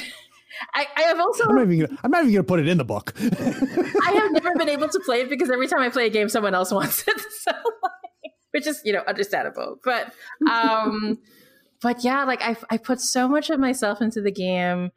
It was just everything I love about TTRPGs, everything I love about PBTA. So it was supernatural. It was about solving mysteries because like before being able to get there, um, mystery is a genre I love but never enjoyed in TTRPGs, right? So I was frustrated. I, I know a lot of people love Tales from the Loop and all these other games, but I was just frustrated by them. It just wasn't working for me as a player, as a GM. But then I played. It's hard to get them right. Yeah, it is. At the table, not even designing them. It's hard to get them right at the table. Yeah, it really is. And so when I played Brindlewood Bay, I was like, oh, this is so much fun. And so that yeah. was what, when I finally had that technology, and I asked Jason Cordova if I could, because this was before Carved from Brindlewood Bay came out. And now it's a game that people, so this was early on. I was like, can I use this for Apocalypse Keys? And Jason was very gracious, very cool about it. And so, like, there was just, and it was just so much joy taking the bonds from Hearts of Wulin, taking the corruption mechanic from Urban Shadows, taking the meltdown mechanic from Passion de las Pasiones, taking like all these different things I love in PBTA and TTRPGs, and then these things I love in the genre and the themes and the monstrosity. And it was just like, and and Sean, when he approached me about it, he was like, "I know we're working on Balikbayan, but I can tell how much you love Apocalypse Keys, right?" And so, um, yeah. And then when we when we play tested it, when we when we got to play at an actual play, he was like, "This is a really good game. I would love it if we could publish it uh, oh my gosh, when Sean asked, I was like, once again, cry. Oh, that validation has got to be such yeah. a big deal. Really, especially like from somebody you respect like Sean, right? right? Like Sean's looked at a lot of goddamn games. Right, right. exactly, exactly. And at the time, yeah. Sean and I were like, we were, we were, we were getting close, but we weren't like, but I really consider Sean like such a, such a dear friend now. And it's amazing I get to say that. But, um, the fact that he could really recognize, like he read through yeah. Apocalypse Keys and he was like, I can tell how much you love this game. Cool you know? And so, yeah. So we talked with Oathbreakers, we talked about something I thought was very interesting, which was you discovering the game by watching other people play it, mm-hmm. right? There was aspects of Oathbreakers mm-hmm. that you didn't know were there mm-hmm. until you saw somebody else playing the violin you built. Mm-hmm. So with Apocalypse mm-hmm. Keys, you have play tested, it sounds like eight days a week. what what have the players revealed to you? What have people playing Apocalypse Key, Keys revealed to you about what the game is? Oh, that's so funny. So, uh, what I've learned is that even if there are mysteries to solve and the world is ending, people still want to kiss each other. And so.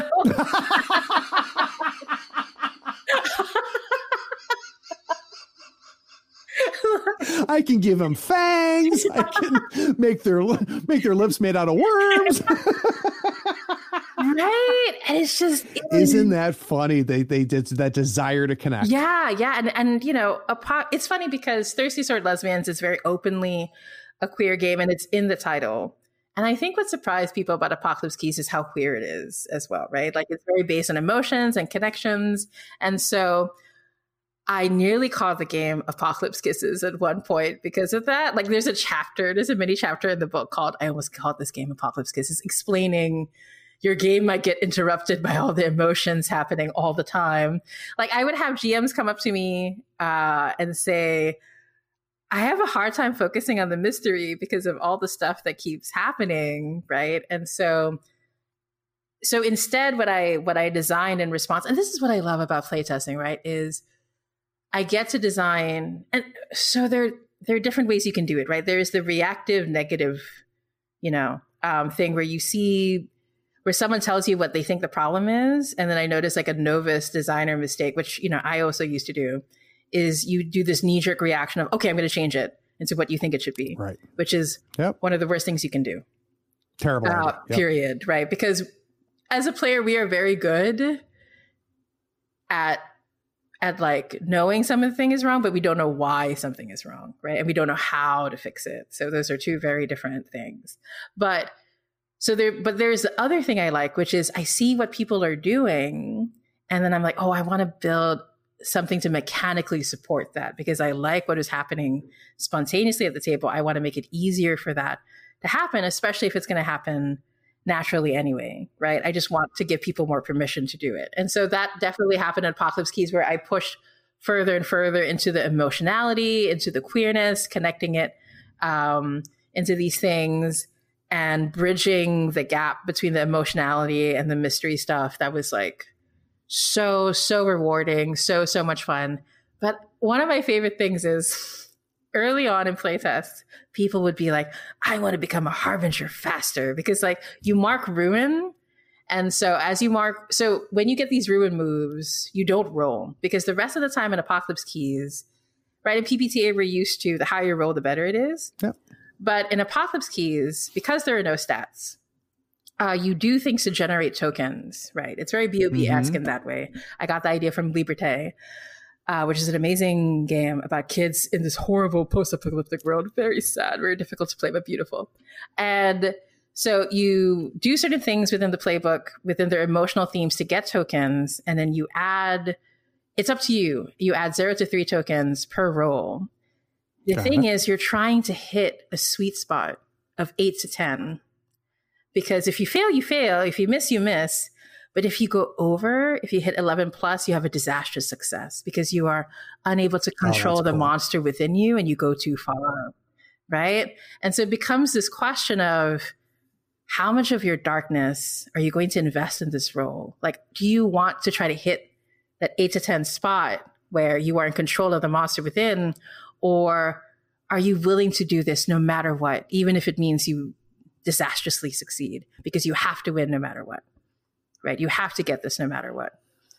What a neat way to in a much cleaner way bring that white white wolf right. mechanic right into the game because that's one of the few, I wasn't a big uh masquerade guy either right um i bounced off it a little bit but the one thing i did like about it was i forgot i even forgot what it's called it's not corruption what is it um is it corruption? Oh my what gosh! Is, what is that mechanic? You. Yeah, I, yeah, but you know what I'm talking right, about, right? It's that exactly. ticking that that that, exactly. that, causes you to lose dice or gain die or whatever. What what a clean way to do that, right? And I love that idea. Like, yeah, like because normally you get I've got three tokens, so I'm going to spend three tokens, right? But then you have to really think, well, shit, what if I spent too many tokens, right? And you go, oh, that's cool. Yeah, like yeah. That. And once again, this is from Liberté. It was like instead it was bile, and it was like how much how difficult it is to be a child. Once again, the thematic things at play, and so What's really cool in Apocalypse Keys is you have access to ruin moves where you don't even have to roll.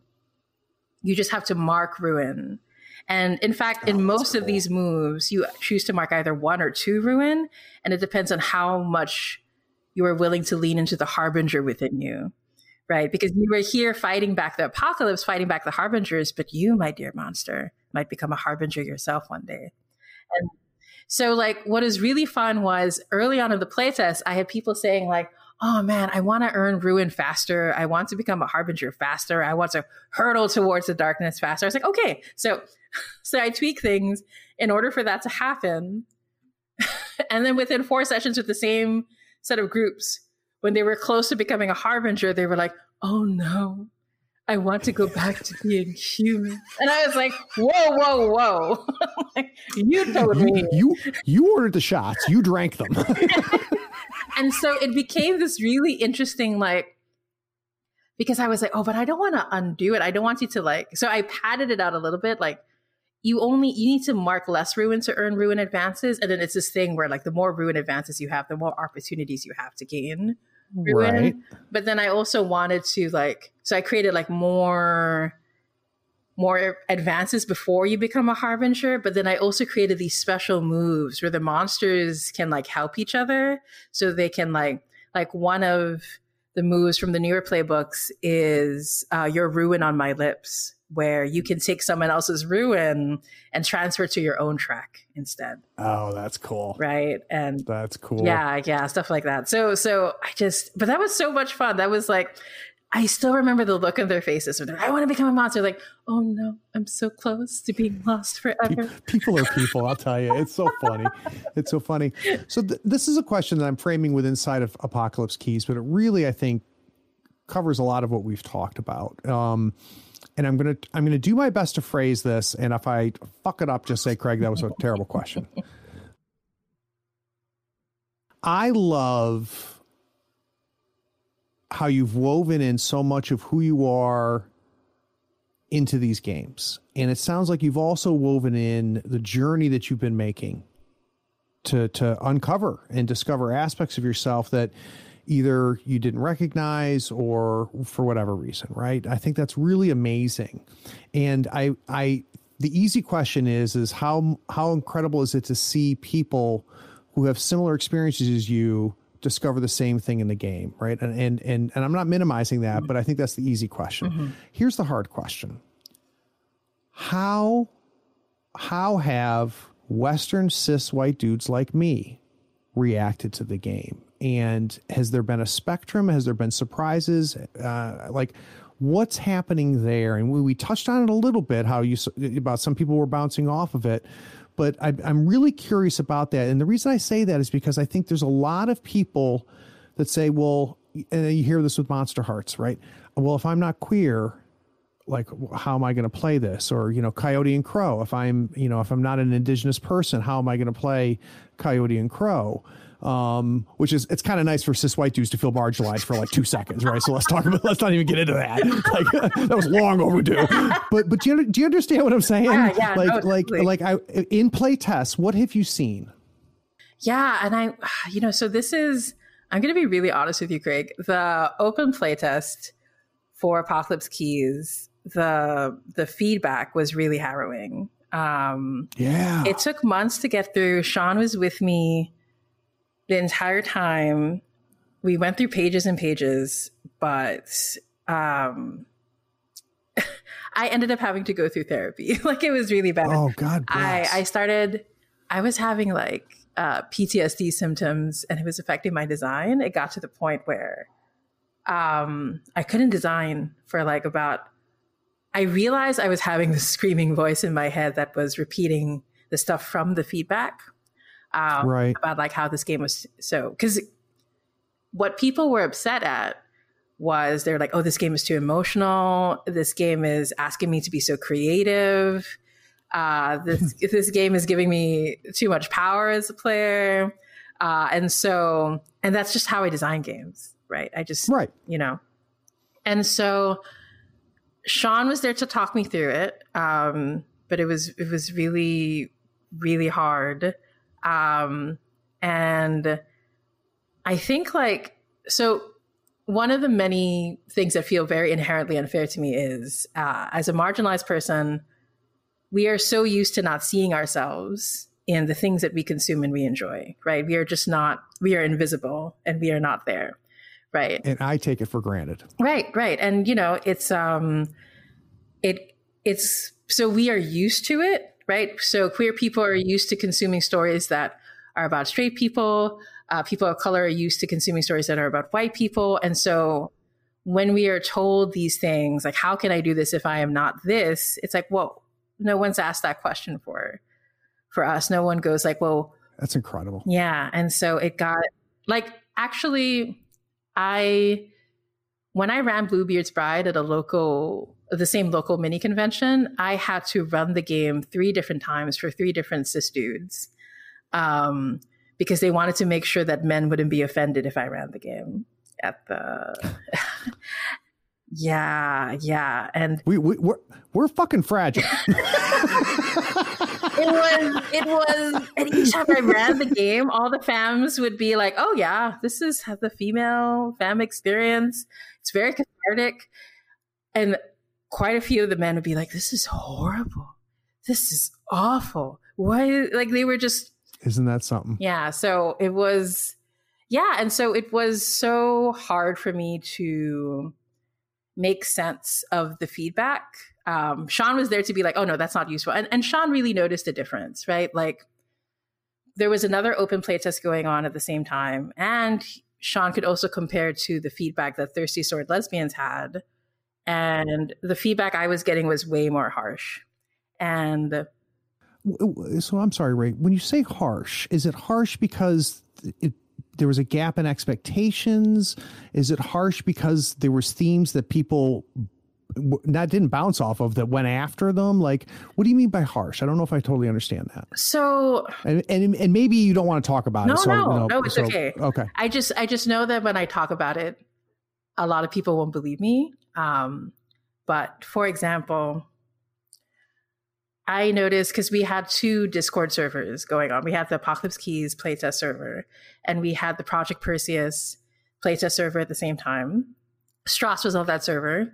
Um, and I noticed that the number of questions Strauss would get would be far fewer, and the number of comments of "Oh, this game is so cool." I mean, both Strauss and you know uh, his partner. Like, uh, I don't want to make it sound like it's just Strauss, but Strauss was the most active on the server as far as I could tell at the time.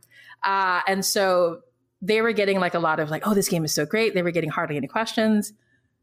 And with me, um, I would get so many questions. I would get so many people saying things like, "Well, have you read Masks? Do you know that PBTA game? Or have you seen Monster of the Week?" Um, gotcha. I had people who were being very condescending, credibility, yeah. and just doubting all of that. And, Interesting. And the thing is, I am used to having my credibility questioned. Like that is just that is just something I know will happen just because of who I am but it was very difficult to see how I had to keep doing it and other people didn't have to. And a lot of the feedback, like Sean pointed out, how, you know, we have a similar mechanic in Agon with bonds, and people did not have these same complaints. And and Sean is like, I recognize some of these names, right? Um, so it's really this inherent. Um, it's just knowing that I am not a cis het white guy is just enough for people to question me more.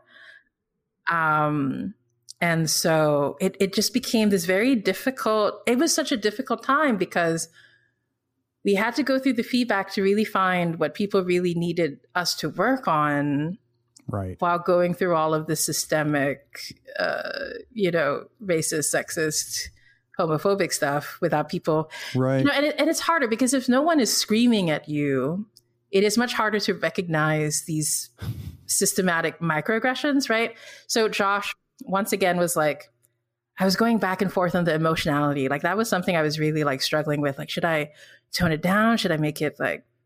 And Josh was like, uh, I, I, uh, Josh is uh is is queer and um, but he's also like cis and white. And he was like, no, no, no, these are just white dudes being upset that you're telling them to have feelings. You know, like you shouldn't listen to them. uh, so Josh really I really needed other people to help me regain my confidence and to and to really believe. Like I, I really almost gave up on making games. Um, it was a, that sucks. Yeah. Well, I'm glad you got the other side, but that sucks. Yeah, yeah. It was it was really it was so hard. It was really really difficult. Uh, but I'm really glad um, that I made it. And and you know I'm sure this is going to happen again. Like I think I was really harrowed when I was talking to some some people of color, and when I told them about what happened and what I was struggling through with the Discord server and and the feedback stuff, they were saying, "Well, that was the problem. They let you, they let people have access to you. Like when you're a person of color, you cannot let people have open access to you. And this is not something I realized because I'm a, I'm I'm like half Algerian, half Filipino, but I'm still Filipino in the Philippines. So this is really my first time interacting in these dominantly white spaces. And so I was just really shocked, right? It once again, it's about being told if you play within the rules of the system, blah, blah, blah, but it's but it's not true. Like it doesn't apply to you. Uh yeah. And so so ironically though, I still want to say that it was people like Sean and and especially Josh. Like it was really, you know, my friend Sherry, who also like helped so much with me going through this. So uh, they were the ones who really told me you have to like stick by you have to stand by this. This is who you are. This is what makes the game beautiful. This is what makes it good. And and and i think at the end of the day i had to recognize that if it makes people like me feel more welcome in the space then that's ultimately ultimately what matters more than me making room for people who get to take up space all the time without thinking about it. Yeah what's neat about these types of games for me is there's so much shit I don't know. Right? There's just stuff I don't see. Right? And and, and it's something I talk to about my talk to my wife about a lot because she's the person close to closest to me. But like, there's experiences she has as a woman that I'm so oblivious to mm-hmm, mm-hmm. that like stuff I've took for granted that I just did not know was happening right? And that doesn't mean it's okay that I didn't know, right? So I'm not excusing myself as part of that, but what's interesting about and this gets right back to our beginning of our conversation is that how unique is this hobby that it gives all of us the experiences to be monsters. Yeah. Right? And and and, and to safely explore the themes of that, but I'm playing a monster, right? But I get to, you know, and people talk about, you know, I've talked to many people, players especially, that said, after playing, I figured out I was queer. Yeah. Right? After playing, I realized that I was trans. Mm-hmm. And it, it, it's something that's just so beautiful and unique about this system. And, you know, and sometimes that discovery doesn't have to be something as as big as figuring out you're queer, you're trans, right? It can be small things, right, that you discover, but it's yeah. something that's really beautiful about this hobby. Yeah. Yeah. And like, I feel like a really big moment for me that really came to me embracing that was I added this playbook that wasn't there in the open playtest version, which is called The Hungry, um, mainly because I watched the What If Marvel cartoon series, which I really loved. It was so good. Uh, and there was an episode of Doctor Strange, and I was like, oh my God, this is an Apocalypse Keys character. I need to make this playbook. And then I was like, Sean, I know this is going to be work, but I think I need to work on a new playbook. so I worked on it. But as I was working on it, I think by this point, like working with other people, and this is the joy of like Evil Hat is being able to work with different people to help bring the game together. So Josh helped me realize like, oh, there's a thematic arc of emotion in each playbook, which I did not realize was there until he pointed it out. And That's I was like, cool. what is it going to be for the hungry? And I realized for the hungry playbook, I wanted to be about struggling to be close to someone while struggling with the body that you are in. Like, so there's a lot of themes of body horror and this hunger and this, and, and I realized I as I was designing it, it was me struggling with my gender dysphoria as a trans mask who is unable to easily access, uh, you know, um, gender affirming therapy here in the Philippines. It's very difficult. I've been trying for the last year. Uh, it's been really hard. And so I put all of that into the playbook, right? And I was so unapologetic about it. I and it was so yeah. funny because when we play tested it later in a closed play test, Lowell, who created Changeling, so this is a whole circle thing, was running the game. Uh, and he was so scared of the playbook. he was like, Ray, every time you open your mouth to say something, I'm so terrified with this. And so it was the most monstrous of the monstrous playbooks, right? Isn't that something? And in all the other playtests, they were like, oh, it felt so good being, playing the hungry. And like, you know, we had like, we had one person who was like a vampire type, and then we had me, I was playing Dorian Gray, who, Ooh. yeah, yeah. So super fun really great. Feeding off of people, replacing with like undesirable, uh, uncontrollable desire and stuff. Really fun. But I, I really felt myself just come into my own as a person, creating a playbook, being like, I'm just going to create from where I am and introduce this experience to people. And you know, they may play it and they may they may understand, you know, oh, maybe I am, you know, connecting to gender dysphoria in a way that I didn't realize. But it also doesn't matter if they don't, right? It's just a new enriched, nuanced experience that they could not have gotten from someone who didn't have my particular set of experiences. Yeah, and the other thing I would think would be true there too is they might discover something you didn't even put in yeah, there, right? 100%. something that the, an aspect of them that you know nothing about, right? Because because that's their truth and their experience, but through that playbook, it could it could uncover that. So, guys, um, before we get into you know all the plugs and everything just real quick everything obviously you scroll down you already know all the links are there. But one of the last things i always like to do ray is um, we spend you know two hours talking about stuff you make. But i want to know what you consume real quick. So is there anything recently that you have just been devouring? So whether it be binge watching a show or a series of books you couldn't put down or uh, a video game or a ttrpg that you've discovered that you just you can't get out of your head Oh, so there are two things. Number one, uh, recently I've been watching The Sandman on Netflix. it is so good. All of us, all of my designer friends are like, must resist urge to create Sandman RPG.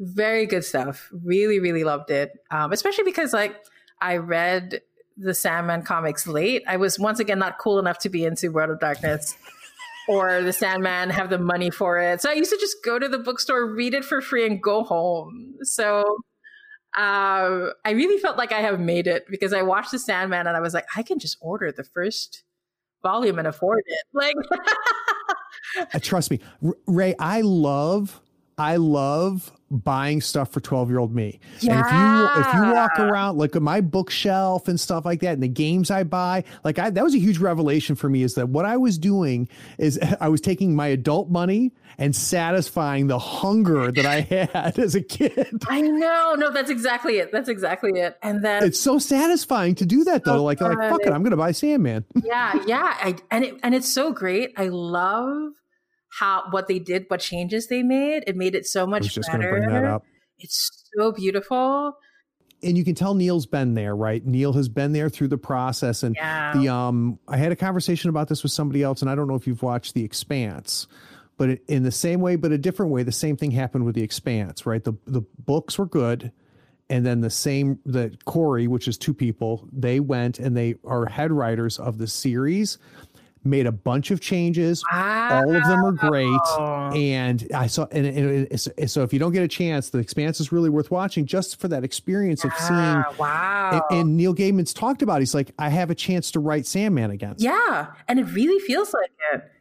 It- which is awesome. Like for him, it has to be right. It's like it's like it's so like he's much as a designing an itch. Yeah, exactly. Because like that was one of his first big things, right? Yeah. So that is that is one huge obsession I've had. I love it so much. Um, and the other thing is, I've been playing a lot of Destiny too. I love I loved video games. There's this new season, Season of Plunder, where you get to be a pirate. It's very good. I love video games. I'm, uh, yeah, I do too. Yeah, yeah, I yeah. do So too. I get to I, I play Destiny like almost every day. It's um and it's also it's also fun because I cannot think of how to make it into a video into a TTRPG. Um because I get I cannot turn off my designer brain. I haven't been able to watch Godzilla versus King Kong because every time I start watching it I go, "Oh, this is Forged in the Dark in two phases and this happens and that happens." But Destiny, I get to play it and not think about it. Here's and I feel bad on this. I'm going to edit out because I can't remember. But Mhm. um, have you messed around with Spencer Campbell's Lumen yet? I have. Spencer's like a good friend, actually. Which is Okay, which is so so um, and what's the name of his Destiny game? Is, is it Light? light. That's right, light. Light. Okay. All right. Gotcha. Okay. Um, has that not satisfied your TTRPG, or is there more to be done? I so I really love light. I really love what Spencer is doing in the Lumen. I like I've uh I've created a game. I haven't it hasn't come out yet in the Lumen system, and I love it. But what I really love about Destiny is is just the idea that you are playing these immortal warriors who cannot die, who have been around for thousands of years. How does that fuck you up? You know? And so that is not present in in light, but that's The because the and I are mashing is in Light. yeah, which is good, and it's a, it's Yep. great power fantasy, super satisfying. But I haven't figured out how to bring that emotionality yet, and because of that, Right. I, I can just play it without thinking about it. That's awesome. That's awesome. Um, so Rae, um, if somebody wants more Rae, where's the best place for them to go? So the best place to go is actually my Patreon. It's been a little slow lately, but I usually put out regular videos where I talk about the games I'm working on and I release like early. So Apocalypse Keys, the whole time I was working on it was coming out on Patreon for quite a while. So that was really great. fun. Uh, so people get to see uh, and I get to share what I've learned. And so that's at patreon.com slash Sword Queen Games. But you can also find me on Twitter at Temporal Hiccup, where I post a lot of Sailor Moon GIFs and I talk about the games I'm working on. And finally, you can find me on temporalhiccup.itch.io, where I release my games. Um, yeah, so that's where you can find me online. So there is a lot of things you can spend Friday morning doing that doesn't involve wasting two hours talking to me. So I want you to know how much I appreciate you doing it. No, I had so much fun. This is such a great time, Craig. Thank you so much for having Oh, good. I'm glad. And you, you've been listening this whole time, like the whole thing, and we're at the end. So I appreciate you listening. Take care.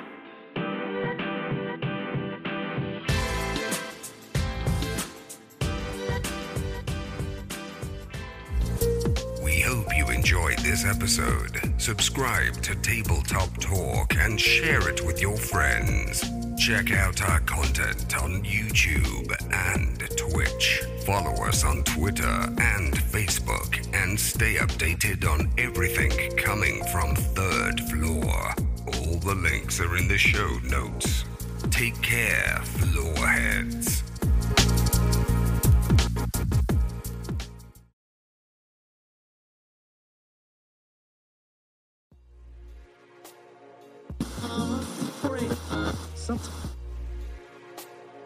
Wow, that was awesome. Yeah. Thank you. Yeah, this has been so much fun already. Oh, this is this is exactly what I always hope for. Um, so this is great. This is great. Um, I'm going to be a little conscious of time. Um, and I want to make sure the majority of what we talk about is apocalypse keys. So I'm probably going to, I'm not going to skate over our haunt, but I'm probably not going to dig in as deep with our haunt. Um, not because I don't want to, but but I feel like we've also talked about a lot of this stuff, right. Um, because we cover so much of your process in this first game. So um, let me figure out how I want to bring us back. Something.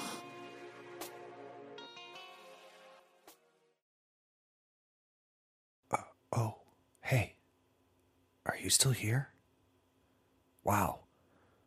Um, well, the episode is over, but if you're bored, why not go to patreon.com and support the show for as little as a dollar a month? Yeah, you can just scroll down. Scroll down and, yeah, get the link. It's Patreon that makes this and all of our other content possible. Don't you want to join the other floorheads on the Patreon Discord? Anyway, thanks for sticking around. Take care. Bye.